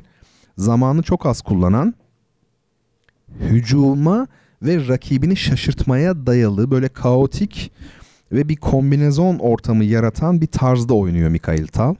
Yani pozisyonel oyunu sarsmak isteyen biri. Konum mantığı yerine mücadele mantığını ortaya koymak isteyen biri. Bu yönüyle de neoromantik bir stili vardı denilebilir kendisinin. Ya konum, nasıl anlatayım ben size şimdi? Konumsal oyun veya mücadeleye dayalı oyun. Siz şimdi satrançta belli pozisyonlarda açılışlar, varyantlar hepsi belli. Yani neye göre, hangi hamleye karşı neyi yapacağınız yer yer büyük oranda belli. Şimdi ya kitaptan oynayıp, yani teorik bir şekilde bu e, hamleleri yapıp daha e, risk almadan oynarsınız. Pozisyonel oynarsınız. Yani rakibin hamlesine karşı siz de ona göre hamle yaparsınız. Ya da daha mücadeleye dayalı, atak ve risk alan, yeni hamleler yapan, bundan korkmayan bir şekilde oynarsınız. Tal işte e, bu ikinci türde bir ustaydı. E, mesela çok fedalar yapabiliyordu maçlarda. Ki satranç partilerinde günümüzde böyle feda meda çok eski romantik maçlarda olduğu gibi olabilecek bir şey değil. Yani vezirimi vereyim de kalemi vereyim de, bir piyon bile genellikle sonucu belirler. Ee, ama o çok rahat oynuyordu. Zaman zaman biraz günümüz için fazla olan taş fedaları yapıyordu ama şimdi ilginçtir, maç sonrasında e, Mikhail Tal'ın bu hamleleri tabii analize ediliyor diğer ustalar tarafından ve hatalar bulunuyordu partiden sonra. Yani Tal oynamış, maçtan sonra analize ediliyor. Eğer rakip şöyle oynasaydı o üstün olurdu mesela, Tal'ın bu hamlesine karşı şunu yapabilseydi, ama fiiliyatta yapamıyor ki rakip. Neden? Çünkü zaman az. Dolayısıyla e, Mikhail Tal bu eleştiriye, yani kendi yaptığı hamlelere maç sonrasında e, doğru cevaplar bulunuyor eleştirisine kazanan haklıdır diyerek cevap veriyordu. İşte burada da hayat ile teori karşıtlığı var. Size zaman verilmiş. Yani eğer rakibin senin yaptığın bu gözüpek hamleye karşı atıyorum e, on dakikada falan bir cevap bulamıyorsa beş dakikada e, o zaman... hiçbir önemi yok. Yani maç bittikten sonra bir saat iki saat düşünmüşler de doğru cevap varmış. Ama maçtan sonraki analiz o. E, böyle bir şey. bin dokuz yüz elli dokuz Münih turnuvasını da kazandı Mikhail Tal. Onu da söyleyelim. Ve nihayet dünya şampiyonu Botvinnik'in karşısına çıktı. Burada ilginç olan şey şu. Asıl aday, yani Botvinnik karşısına çıkacağı tahmin edilen asıl kişi Keres. Paul Keres'ti. Keres şampiyon olamamış en büyük satranççıdır. Yani aslında dünya şampiyonu seviyesindedir ama olamamış bir şekilde. E, Keres turnuvada Mikhail Tal'a e, bariz bir üstünlük kuruyor. Tabii yedi sekiz usta beraber oynuyorlar. Dönemin en güçlüleri. Kazanan, birinci olan şampiyonun karşısına çıkacak. Keres Mikhail Tal'a bariz bir üstünlük kuruyor. Ama üçe bir, dört maçta üçe bir. Ama Tal diğer rakiplerini öyle açık farklarla yeniyor ki Keres'i geride bırakıyor. Yani birinci Tal oluyor ama aslında... Keres'le arasındaki maçlara baktığımızda yalnız Keres önde. E, Botvinnik tabii dünya şampiyonu. Bu unvan maçından evvel Tal'la karşılaşacak ya. Hatırlarsınız, Simislov'dan unvanı tekrar aldıktan sonra iki yıl boyunca bilimsel çalışmalarına yoğunlaşmış. Yani satrançtan biraz uzaklaşmış o dönemde dünya şampiyonu. Bu iki yıllık süre zarfında sadece yirmi civarı parti oynamış. Üst düzey parti. Oysa Mikhail Tal iki yüz tane büyük parti oynamış bu sürede. Belki de bu nedenlerden olsa gerek. E, Botvinnik ilk dört partiyi kaybetmiş unvan maçında Mikhail Tal'a karşı. E, büyük usta, yani Grandmaster Löwenfisch var meşhur. Ben Botvinnik'i tanıyamıyorum diyerek isyan etmiş o dönemde maç esnasında. Yani şimdi dört sıfır olunca. Botvinnik tabii dördüncü maçtan sonra biraz dirense de sonunda unvanını kaybediyor. Ama tabii bu Botvinnik Simislov'a yaptığı gibi bir yıl sonra, sadece bir yıl sonra Mikhail Tal'ı bayağı açık bir farkla yenerek unvanını geri alıyor Botvinnik. Yani Botvinnik'le uğraşılmaz, o ayrı, ama Tal dünya şampiyonu olduğunda yirmi dört yaşındaydı. Çok gençti. E, Tal'la ilgili birkaç şey daha söyleyeyim. doksan ikideki bin dokuz yüz doksan ikideki ölümüne kadar büyük turnuvalarda çok ürkütücü bir rakip olarak oynamaya devam etti Mikhail Tal. Hatta bin dokuz yüz yetmiş dokuz Montreal turnuvasında o zamanki dünya şampiyonu Anatoly Karpov'la beraber birinciliği paylaştı. Bakın dikkat, şimdi bir şey söyleyeceğim. yetmiş dokuzda Karpov'la beraber, o zamanki şampiyonla beraber turnuvada birinci oldu ama rating sıralamasında en üstte olan, yani en güçlü, o dönemde dünyada en güçlü sekiz oyuncusunu geride bırakarak birinci oldu.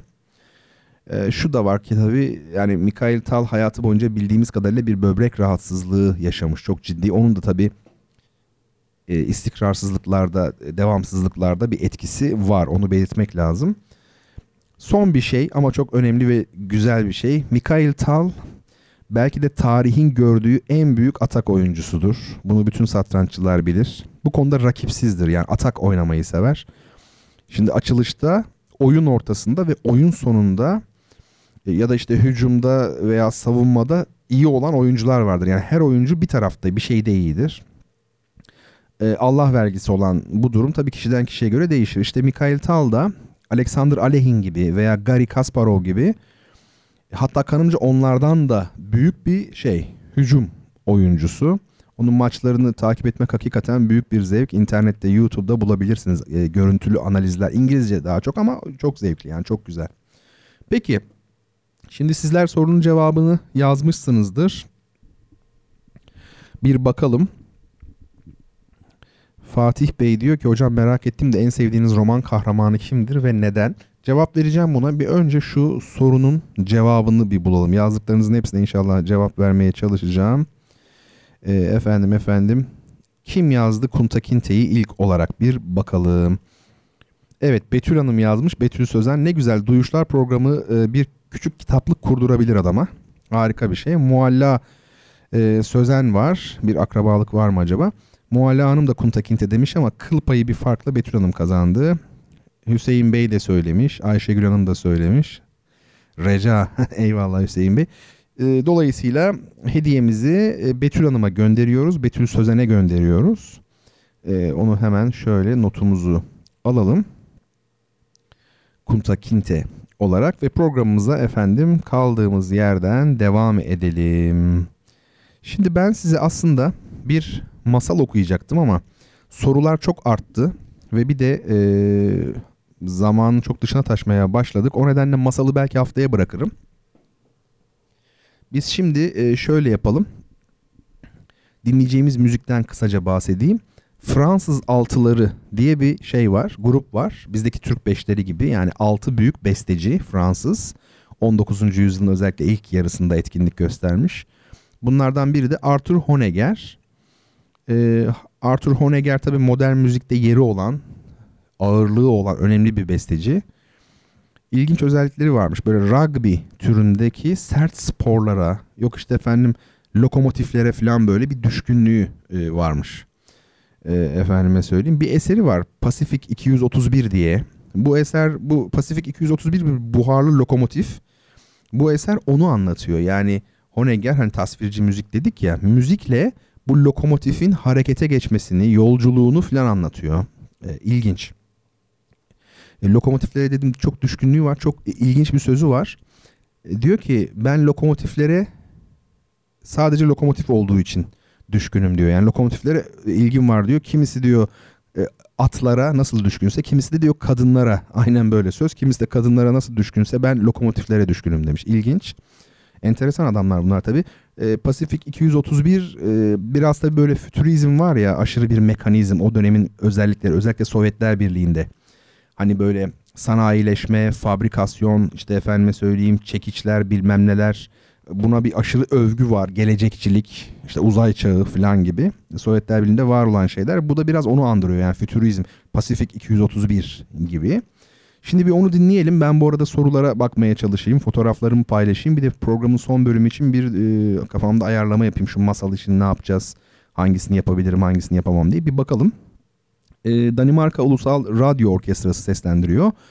Ee, orkestra şefi Nem Jarvi, Neme Jarvi veya nasıl okunuyorsa, Arthur Honegger'in Pasifik iki yüz otuz bir adlı eserini dinliyoruz. Ardından da Bertan Ronay'la Duyuşlara devam edeceğiz. Hep beraber duyuşacağız.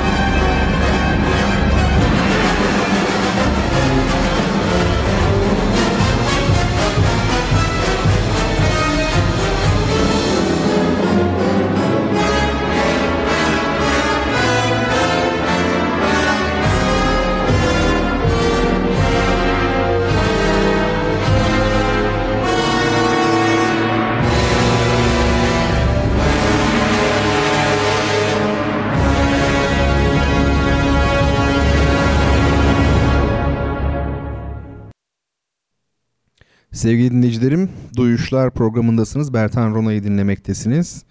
Müzikle, sanatla, edebiyatla, hayatla dolu dakikalar geçiriyoruz bu programda. Artık sizler beni herhalde iyice tanıdınız. Ben de sizleri tanıdım. Böyle bir aile gibi oluyoruz. Güzel bir şey tabii bu. Aile gibi olmak. Bizi aile olarak dinleyenler de var artık. Betül Hanım ve Mualla Hanım. Betül Sözen, Mualla Sözen.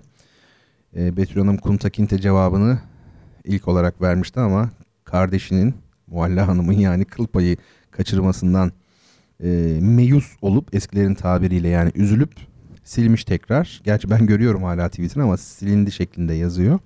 Biz de kitabımızı Mualla Hanım'a gönderelim bu hafta. Mualla Sözen'e abla kardeş dinliyoruz diyor. Harika, dinlemeye devam edin. Ailenizin diğer bireyleri de dinleyebilir. E, Evet, ama yine de biz bize tabii oluruz. Şimdi Fatih Bey demiş ki bu soruları bir cevaplayalım önce. Fatih Çelik, bir defa da telefonda görüşmüştük Fatih Bey'le, özel bir görüşmemiz olmuştu değil mi? Zaman zaman da WhatsApp'tan böyle çok kibar bir şekilde yazar sağ olsun. Hocam merak ettim de en sevdiğiniz roman kahramanı kimdir ve neden? Ee, kolay değil tabii, pek çok roman okudum bugüne kadar ama son yıllarda pek okuyor değilim. Ee, Raskolnikov'u severim. Cinayet işlediği için değil tabii ama e, işte o sevgili Ece'nin bahsettiği varoluşsal kaygıyı yaşadığı için ve bir arayış içinde olduğu için Raskolnikov'u e, severim. Roman olarak en çok sevdiğim roman Karamazov kardeşlerdir ama karakter olarak Raskolnikov'dur ve nedenini de kısaca söylemiş oldum. E, Türkçe romanlar içerisinde tabii ki Zebercet'i çok severim, bu meşhur Anayurt Oteli'nin kahramanı ki o da biliyorsunuz delirmektedir sonunda. E, onu e, çok sevdiğim karakterlerden bir tanesi. Tabii sevip sevmemek, yani bunlar biraz tabii duygusal ifadeler oluyor yani. Dikkat çekici diyelim hani falan. Yani çok kötü bir roman karakterini de çok beğenebilirsiniz. Tasvir edilişinden dolayı mesela. Efendim şimdi bir devam edelim. Sevgili Haldun demiş ki hocam aşağıdaki resimde görüldüğü gibi size yazılan her şeyi yazan kişiyi takip etsek de etmesek de eğer yazan kişinin hesabı hızlı değilse görebiliyoruz demiş. Ee, evet, ben de bu konudaki cevabımı almış oldum. Çok teşekkür ederim. Devam edelim soruları cevaplamaya. Bazı tweetler iki üç defa gelmiş. Kuntakinte cevapları vardı zaten. Peki devam ediyorum ve bitirince. Masal en sevdiğim şeydir diyor Ayşegül Hanım. İlk kitabımızı kendisine hediye göndermiştik. Masal en sevdiğim şeydir. Ertelemesek hatta program sabaha kadar sürebilir demiş. Aslında şöyle... Bir sabahlama fantezimiz var zaten. Aylardır var. Hep konuşuyoruz bunu. Bir gece sabahlayalım falan, bir gün sabahlayalım diye. Onu yapacağız zaten. Masalı da şöyle yapalım. Ben sizi iyice böyle şey yapayım. Hani merakta bırakayım. Hangi yazar, hangi masal diye. Haftaya kadar şöyle bir sabredin. Beni affederek. Haftaya sizin için, size hediye ederek bu masalımızı Ee, okuyalım. Masal olağanüstü bir şey. Zaten geçen haftada bir, değil mi? Geçen haftalarda bir masal, peri masalı filmini önermiştim. Gerçekten de çok güzel bir film ama izleyin mutlaka. Peki efendim, şimdi kaldığımız yerden devam etmeye çalışalım. Sevgili dostlar, bu bölümde şimdi e, aslında ben doğrudan bir soru sorarak başlamak istiyorum. E, bu soru şöyle, üçüncü kitabımızı, bu da bana ait olan İstanbul Koşukları adlı kitabı hediye edeceğimiz soru. Soru şöyle, hemen hızlıca gireyim soruya. Geceleri kapanarak su altına giren, gündüzleri ise açılıp suyun dışına çıkan, pek çok kültürde kutsal kabul edilen, sanat yapıtlarına da konu olmuş on iki taç yapraklı çiçeğin adı nedir? Evet, bir çiçek şey yapıyorum. Siz söyleyin adını, soruyorum size. Acaba bu e, çiçeğin adı nedir? Geceleri kapanıp su altına giriyormuş, çok ilginç. Gündüzleri ise açılıp suyun dışına çıkıyormuş. Pek çok kültürde de kutsal kabul ediliyormuş. Sanat yapıtlarına konu olmuş. on iki tane de taç yaprağı varmış. Tabii ben bunları söylerken cevap gelmiştir muhtemelen ama olsun, yine de söylemiş olayım. Evet, siz yazarken ben size bir kitaptan söz edeceğim ama bunu da lütfen dinleyin tabii. E, fotoğraflarını eklemeyi unuttum ama zaten bir yazarının bir de kitabın kendisinin fotoğrafıydı. Bunu da program sonrasında eklerim oraya. Adet yerini bulmuş olur. Bu kitabın adı Ten ve Iz. Ten ve Iz. Yazarı da David Le Breton. Fransız yazar. E, Sel Yayıncılık'tan çıkmış bir kitap. Ya şu iz meselesi var ya, iz. E, onu bir hafta, yani haftaya mı... Yani onu bana ne olur hatırlatın, haftaya mı bir başka hafta mı ele alalım. Şu iz dediğimiz olay çok önemli bir olay, biliyor musunuz? İz, yani hem felsefi olarak hem etimolojik açıdan üzerinde çok çok uzun durulmayı gerektirecek bir şey. Yani belki programın bir iki bölümü bile ayrılabilir. E, yığılıyor konular tabii, zaman kalmıyor ama ben hiçbirini atlamıyorum. Hep bir sonraki haftaya devrediyor diye bir şey var. Devrediyor, loto gibi bizim programda. İnanın bana önümüzdeki üç hafta boyunca konuşulacak konuların bir kısmı, yani sizden gelen istekler belli gibi oluyor biraz. Yani onları yazmış oluyorum ben. Şimdi yazardan kısaca bahsedeyim. David Le Breton. Bak çok gönül koyarım yalnız. Bunları mutlaka okumaya çalışın. Yani e, film tavsiye ediyorum falan ben, ama böyle işte adettir, işte radyo programında işte eh, film tavsiye edilir diye yapmıyorum. Her hafta yapmıyorum zaten. Yani gerçekten bunu izleyin diye sizle paylaştım. Ben sizi arkadaş gibi görüyorum. İşte bir arkadaşınıza dersiniz ya, ya bu film ya, izle mutlaka, çok iyidir falan. Yani öyle değilse zaten sizle de paylaşmıyorum, ona emin olun. E, bu kitabı da falan okuyun, yani filmleri bence izleyin. E, Ten ve İz kitabın adı, insanın kendini yaralaması üzerine bir kitap yani. E, David Le Breton yirmi altı Ekim bin dokuz yüz elli üç doğumlu Fransız antropolog ve sosyolog. Strasbourg İnsan Bilimleri Üniversitesi'nde profesörmüş. Araştırmalarını beden ve riskli tavırlar antropolojisi üstünde yoğunlaştırmış. Bu arada sessizlik ya da yürüyüş gibi daha kişisel temalara da el atmıştır. Çok ilginç değil mi? Sessizlik mesela, yürüyüş. Yürümeye Övgü, yani yazarın Yürümeye Övgü ve Acının Antropolojisi isimli kitapları yayın evimiz tarafından yayınlanmıştır diyor falan filan. Şurada diyor yayın programımızda, şunu da basacağız diyor yani. Yani bas da ondan sonra yaz bari, o da ilginç. Peki kitabın arkasında ne yazıyor, onu da okuyayım size. Bu da kitapla ilgili. Yürümeye Övgü ve Acının Antropolojisi'nin yazarı antropolog David Le Breton bu kitabında günümüz insanına özgü ilginç bir durumu inceliyor. Akıl hastası olmayan sıradan insanların bedenlerine zarar verme, kendilerini yaralama hallerini irdeleyip nedenlerini ortaya koyuyor. Kesme, damgalama, kendi kendine dövme yapma, delme, halkalama gibi bedeni değiştiren davranışların anlamlarını aydınlatmaya çalışıyor. Ruhun dilsiz işaretlerine rehberlik ediyor. Yazar, bireylerin kendi bedenleriyle ilişkisinin bu boyutunu insanlığın kadim dönemlerinden değil, günümüzden hareketle oluşturduğu perspektifiyle açıklıyor. Antropolog David Le Breton. Fotoğrafını, kitabın ve şeyi paylaşırım. Siz de bulursunuz zaten, çok bir şey yok ama ben bunu şeyden aldım. Kitap fuarından aldım. O David Le Breton'un bahsedilen iki kitabı bende zaten vardı. Onların birini okumuştum. Bunları da tabii sıraya koyup okumayı düşünüyorum. Son yıllarda hiç okuyamasam da. Efendim, cevapları verdiniz mi? Acaba cevabı daha doğrusu verdiniz mi? Evet, sevgili Hüseyin Lotus demiş. Doğru cevap da budur. Bana ait olan kitap Hüseyin'e gitti ama sevgili Hüseyin, acaba daha evvel biz sana bu kitabı hediye etmedik mi? İstersen hakkını devredebilirsin. Onu söyleyeyim, böyle bir özelliklerimiz de var. Evet, hemen arkasından yazanlar da olmuş ama ilk yazan sevgili Hüseyin. Rabia Atacan da Lotus demiş. Evet, ama Hüseyin hepimizden hızlı. Harika. Peki şimdi devam edelim sizlerle söyleşmeye. Bu dalgınlık meselesi vardı. Ben geçen e, günlerde böyle bir tweet yazdım. Dalgınlıkla ne yazdım? İşte hani dalgınlık dikkatsizlik demek değildir. İşte aksine e, tek bir konuya yoğunlaşıp e, başka noktalara dikkatin yönlendirilememesidir demiştim. Doğru, sevgili e, dinleyicilerimden biri bunu biraz açsanız programda demiş. Ee, bu saatte şimdi çok uzun bir şey söylemeyeyim de şunu söyleyeyim. Bilim adamlarında, ama bu önemli söyleyeceğim yani. Bilim adamlarındaki dalgınlık başka, düşünürlerdeki dalgınlık başka bence, filozoflardaki. Bilim adamlarında tek bir bilimsel probleme odaklanma görülüyor genellikle.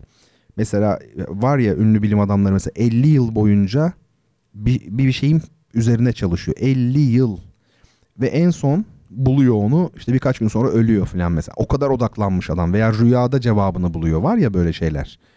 İşte tek bir noktaya odaklanma biçiminde olur tabii ki dalgınlık bilim adamlarında daha çok. Fakat şey de e, filozoflarda ki dalgınlık bence tek bir spesifik noktaya odaklanmak değil, tam tersi her şeyi birleştiren, yani varlığın, varoluşun esası, özü, temel prensibi nedir?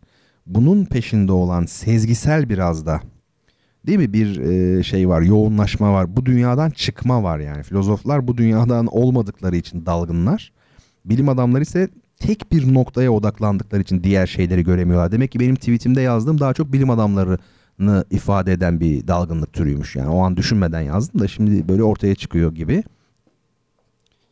Şimdi mesela ben size yaşadığım bir olayı anlatayım, feleğiniz şaşsın yani, tabiri caizse. Benim bir öğrencim vardı, Meltem. e, yani konservatuvarda piyano öğrencim.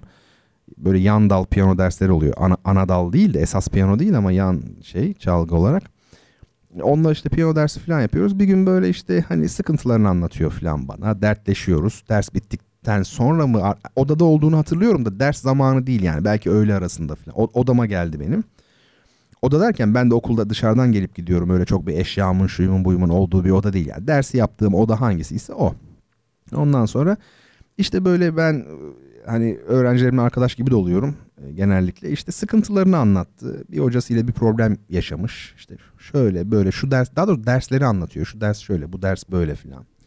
Ondan sonra ben işte şu dersin hani hocası, bu ders böyle gibi şeyler. Ben de böyle devam ederken sohbet, hani yardımcı olmak istiyorum gerçekten. Yani ilgim Meltem'e yönelik yani gerçekten dinliyorum. Hani dinler gibi görünürüz de dinlemeyiz yani. Öyle diye hakikaten dinliyorum. Bir an şey dedim. E, piyano hocan kim dedim. Ondan sonra şöyle bir baktı böyle. Durdu biraz. Sonra bir tebessüm etmeye başladı. Sonra biraz gülmeye başladı falan. Ben hala uyanmıyorum falan. Ondan sonra hocam sizsiniz ya dedi. Piyano dersinden çıktık az önce falan. Ya ben o an ne bileyim yani Meltem'in piyano dersinde hocasının yani ben olduğumu, hatta az önce ders yaptığımızı falan tamamen unutmuş bir şekilde piyano hocan kim diye ciddi ciddi sordum. İşte bu yani dalgınlığa çarpıcı bir örnek. Bir de size süper bir örnek anlatayım. Söylendiğine göre yani siz bir araştırın yani atmış olmayayım ama ben böyle bir şey bir yerde okudum galiba. Bir genç kız Amerika Birleşik Devletleri'nde galiba veya Paris'te, Fransa'da şey olmak istiyor yani gazeteci olmak istiyor ve okuyor gazetecilik bölümünü on sekiz yaşında işte on dokuz yirmi yaşında yani mezun oluyor. Biraz da herhalde böyle arkası olan bir kız ilk röportajını hani istiyor ki böyle işte New York'ta ya da Paris'te neredeyse sanat e, camiasına böyle güzel bir e, giriş yapsın yani böyle tumturaklı bir giriş yapsın. Ses getiren bir röportajla başlamak istiyor mesleğine. Gücü de var tabii, ayarlıyorlar. Salvador Dali ile röportaj ayarlıyorlar. Daha on dokuz yaşında çocuk yani. Neyse ondan sonra kızcağız çok mutlu falan falan. Tabii Salvador Dali belki böyle bir köşk gibi büyük bir evde veya malikane gibi yaşıyor. Neyse gidiyor e, kapıyı uşak açıyor. Dali'nin işte evinde çalışan. Buyur ediyor. Beyefendi gelecekler diyor birazdan. Buyurun bekleyin diyor. Kızcağız oturuyor orada işte şey bu sorularını falan heyecanla son olarak bakıyor falan soracak ya şimdi yani. Salvador Dali ile röportaj yapmak ne demek yani? Dali kimseye randevu vermiyor kolay kolay. Aa Salvador Dali bir geliyor. Çırılçıplak. Şaka yapmıyorum. Anadan ürüyen. Yani rezalet. Bildiğimiz hani hiçbir şey yok adamın üstünde. Ha, korkunç bir durum tabii filan. Ama oralı değil Salvador Dali yani. Çok ciddi. Hanımefendi hoş geldiniz diyor. Bir manzarayı bir hayal eder misiniz? Yani ne kadar absürt bir durum olduğunu. Hanımefendi hoş geldiniz diyor. Elini sıkıyor filan. Oturuyor. Biliyorum şu an yani çok komik geliyordur eminim düşünenlere. Buyurun diyor. Kızcağız da şimdi karşısındaki kişi Salvador Dali olduğu için bir şey de diyemiyor ama röportajı da yapması lazım falan. Ee, başlıyor sorularını sormaya. Soruyor bir soru. Bir soru daha soruyor. Yani Dali hepsine böyle gerçekten samimi bir şekilde cevap veriyor. Ondan sonra bitiyor röportaj. Ee, kız tabii kalkacak artık. Ya diyor sorayım diyor içimden. Yani bu diyor nasıl bir olay yani çırılçıplak olması. Efendim diyor çekinerek böyle. Efendim diyor gerçekten farkında değil misiniz diyor. Salvador Dali bakıyor şöyle. Allah Allah neyin diyor. Bir hayal etsenize böyle şaşırmış bir adam. Allah Allah neyin? Yani neyin farkında değil? O, o kadar ki farkında değil. Üstünüzde diyor hiçbir şey yok diyor. Çırılçıplaksınız falan. Bir bakıyor Salvador Dali. Aa diyor korkunç falan. Hemen gidiyor koşarak bekleyin diye. İki dakika sonra bir geliyor. İşte fular takmış böyle grand tuvalet. Az önceki diyor kepazelik için diyor çok özür dilerim diyor. Hiç farkında değilim gerçekten. Biz anlatırlar bunu hakikaten. Ciddi ciddi dalgınlık meselesi yani. Biraz güldük. Bizim daha da güldüreyim mi sizi? Size böyle hakikaten işte aklıma bir şey geldi. Eskiden hatır, biliyordum da uzun yıllar unutmuştum. Tekrar aklıma geldi. Şimdi Fransa'da bir e, ilkokul açılıyor. Yani daha doğrusu şöyle okullar açılır ya. Orada bir ilkokulda hoca var. Hoca işte bütün çocukları yeni tanıyor. Birinci sınıf bunlar. Senin adın ne işte ne olsun? İşte Gerard. Senin adın ne? Henri. Senin adın ne? İşte var ya böyle Fransız isimleri. Ben şuyum işte Camille. Tamam işte diyor bir, bir çocuğa geliyor sıra senin adın ne diyor çocuk Abdurrahman diyor. Şimdi hoca şaşırıyor o ne demek ya diyor Abdurrahman diyor. Hocam diyor biz Arap kökenliyiz diyor yani Müslümanız o yüzden benim adım diyor Abdurrahman falan diyor. Hoca diyor ki ama diyor burası Fransa diyor olmaz öyle şey diyor. Sana diyor bir Fransız ismi bulacağız diyor bundan sonra ne olsun ne olsun buldum diyor François koyalım senin adını diyor. Çocuk da tamam diyor altı yedi yaşında bir çocuk işte birinci sınıf. Çocuğun adını François koyuyor hoca. Artık şeyde okulda gün boyunca François, François, François sürekli bu adla çağrılıyor tabii derslerde falan şu teneffüste. Akşam oluyor, eve gidiyor çocuk. Ee, annesi babası işte Abdurrahman işte hani nasıl geçti falan günün, okul nasıldı falan cevap yok. Abdurrahman elini yıka, yüzünü yıka cevap yok. Abdurrahman yemeğe geldi cevap yok. Ee, babasıyla annesi şaşırıyorlar, başına gidiyorlar. Oğlum diyorlar niye cevap vermiyorsun diyorlar. Çocuk da diyor ki ya benim adım diyor artık diyor Abdurrahman değil ki diyor. Nedir diyorlar senin adın? François diyor, benim adım François oldu. Ee, nasıl diyor babası François? Bayağı diyor hocam benim adım diyor François yaptı diyor. Babası diyor ki ha diyor demek François diyor. Ben, gel ben sana diyor öğretirim şimdi François'ı. Bir temiz sopa. Eşek sudan gelinceye kadar e, Abdurrahman'ı dövüyor François'ı veya yani neyse. Ondan sonra ertesi gün çocuk okula gidiyor. Hocası görüyor kendisini tabii yüzü gözü şişmiş. Diyor ki e, François diyor ne oldu sana diyor. Sormayın hocam diyor iki Arap'ın saldırısına uğradım diyor. İki Arap'ın saldırısına uğradım diyor. Enteresan, demek ki bu Araplar her yerde artık. Hani geçen hafta da bu işte Can I Park Here ırkçılık var bu fıkrada demiştim ya yani. Orada da Amerika'daki Arap vardı. Demek ki Araplara yönelmiş bir ırkçılık var. Son yıllarda, son on yıllarda. Evet. Şimdi önemli bir ana geldik. Neden önemli? Şöyle söyleyeyim. Şimdi şiir okuyacağım size ama ben e, bir şey itiraf edeyim. E, çok garip bir adamım yani. Yakından tanısanız daha da garipsersiniz. Belki program dinlemeyi bırakabilirsiniz. Şimdi ben şiirleri okuyorum ya çeşitli şairlerden falan. Bu şiirlere öncesinde özellikle bakmıyorum. Yani özellikle önceden bir iki defa okumuyorum. Yok öyle yani okusam mükemmelen okuyabilirim yani. Bütün doğru vurgularla şununla bununla. Ya hazırlanmış gibi geliyor bana. Ben hazırlanmak istemiyorum. Ben şey gibi olsun yani. Neyse o. O şekilde olsun istiyorum. Şimdi bu şiir e, eskiden beri bildiğim bir şiir benim. Çok eskiden. Bana göre Türk edebiyatında yazılmış en iyi şiirlerden biri. Nazım Hikmet'in bir şiiri. Ve bir de e, Türk edebiyatında yazılmış en iyi şiirlerden biri. Aynı zamanda Nazım'ın dili, üslubuyla ilgili en çok fikir verebilecek. Yani deseler ki ya tam bir şiir seç tam Nazım Hikmet gibi olsun. Onun tarzı böyle çok belirgin karakteristiği ortaya da olsun. Bu şiir onlardan biri ol- olur yani mutlaka. E, olağanüstü bir şey. E, şiir gerçekten. Adı bir cezaevinde tecritteki adamın mektupları. Ankara cezaevinde tecrite almışlar Nazım Hikmet'i. Yani hapis yetmiyor. on üç yıl yatmış biri. E, suçu olmadan on üç yıl.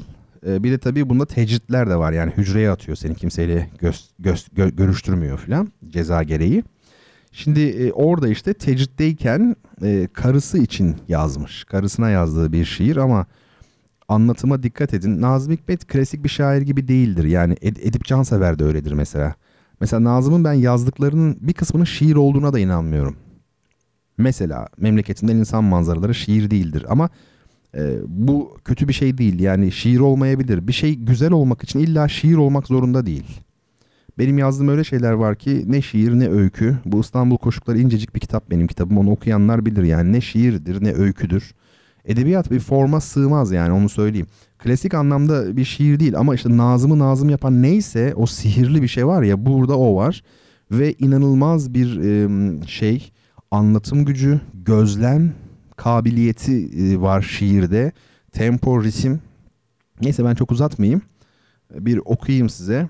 Bakın ne demiş? Bir cezaevinde tecritteki adamın mektupları. Bu birinci bölüm. Ben sadece biri okuyacağım tabii.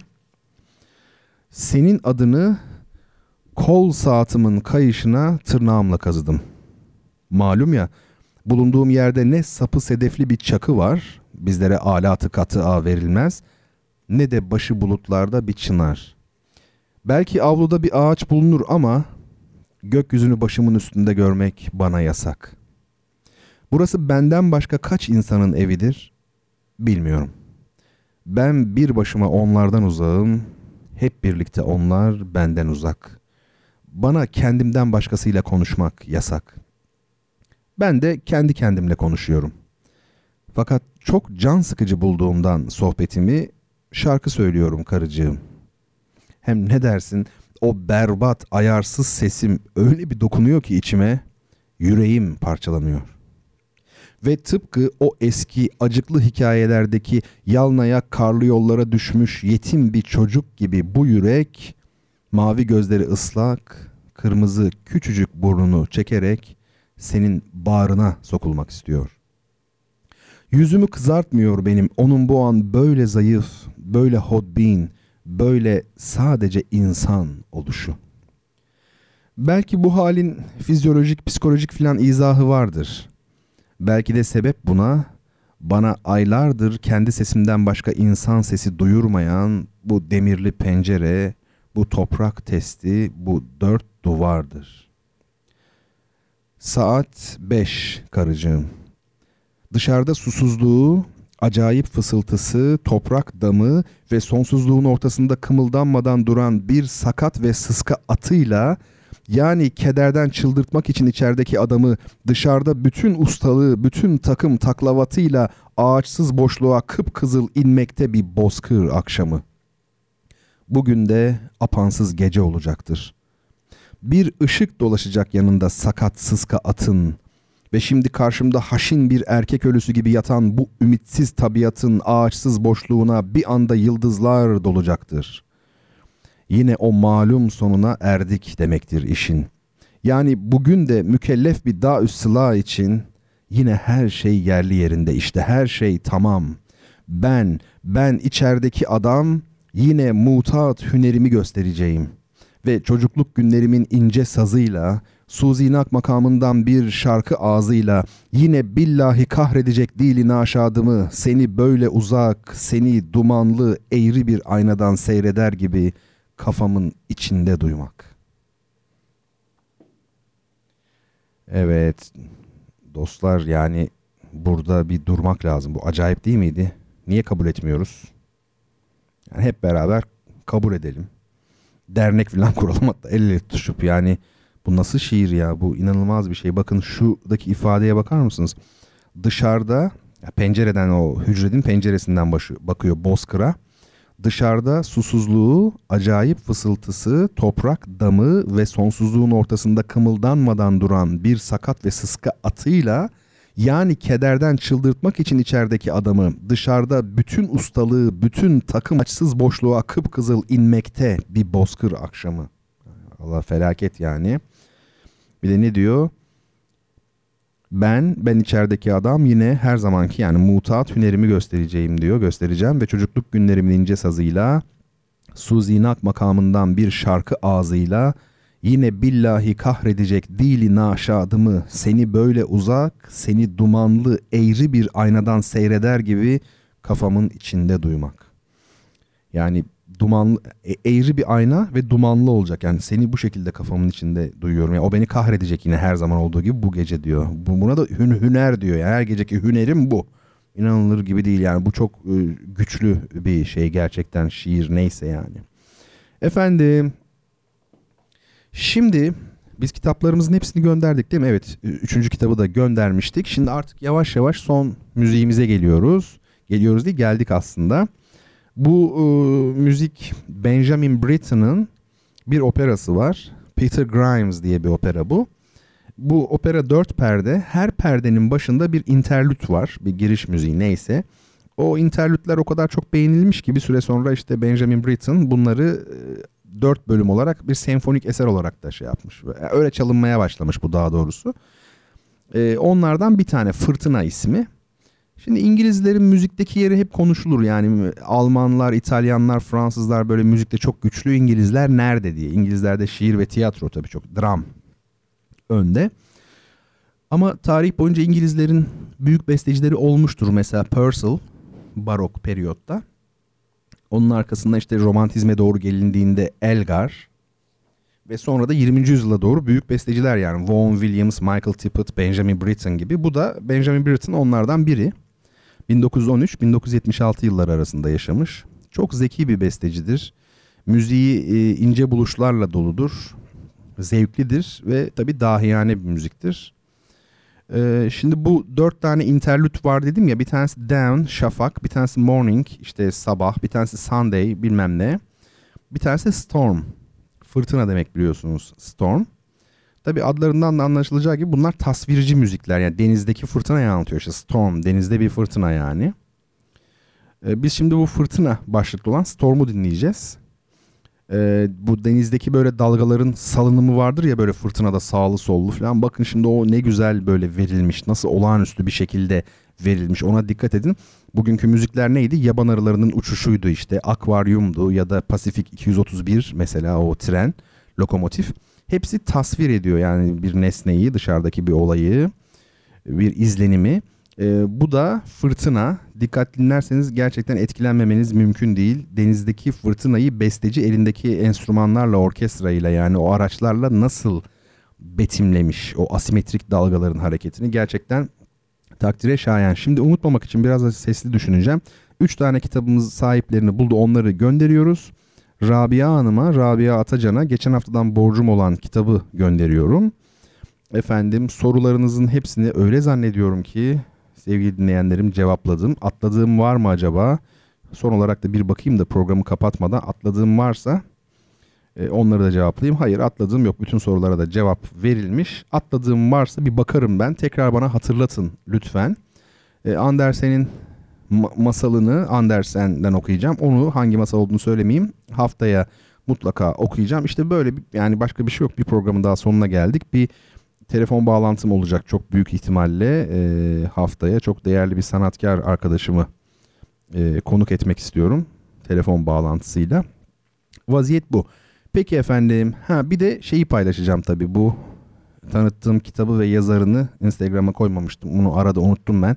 Şimdi e, paylaşıyorum. E, beni dinlemeye devam edin. Tabii ailecek de olabilir. E, Betül ve Mualla Sözen hanımlar da olduğu gibi mesela. E, dinleyin yani. İşte her hafta buluşmaya çalışıyoruz. Olağanüstü bir şey olmadığı takdirde. Efendim hepinizi hürmet ve muhabbetle kucaklıyorum. Ve haftaya tekrar görüşebilmeyi diliyorum. İyi geceler.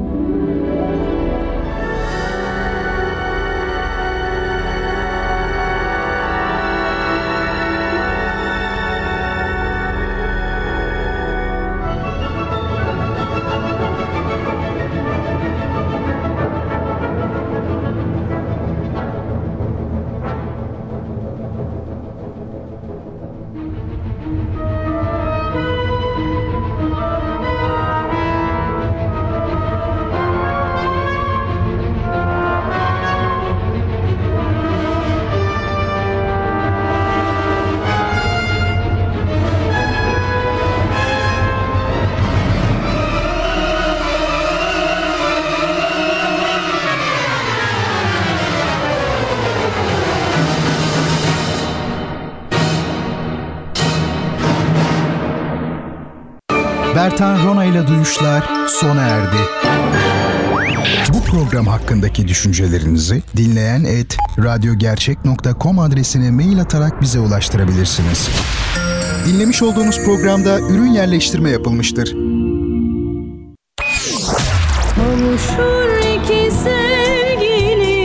Türk müziğinin güçlü yorumcusu Dilek Türkan'ın üçüncü solo albümü An çıktı.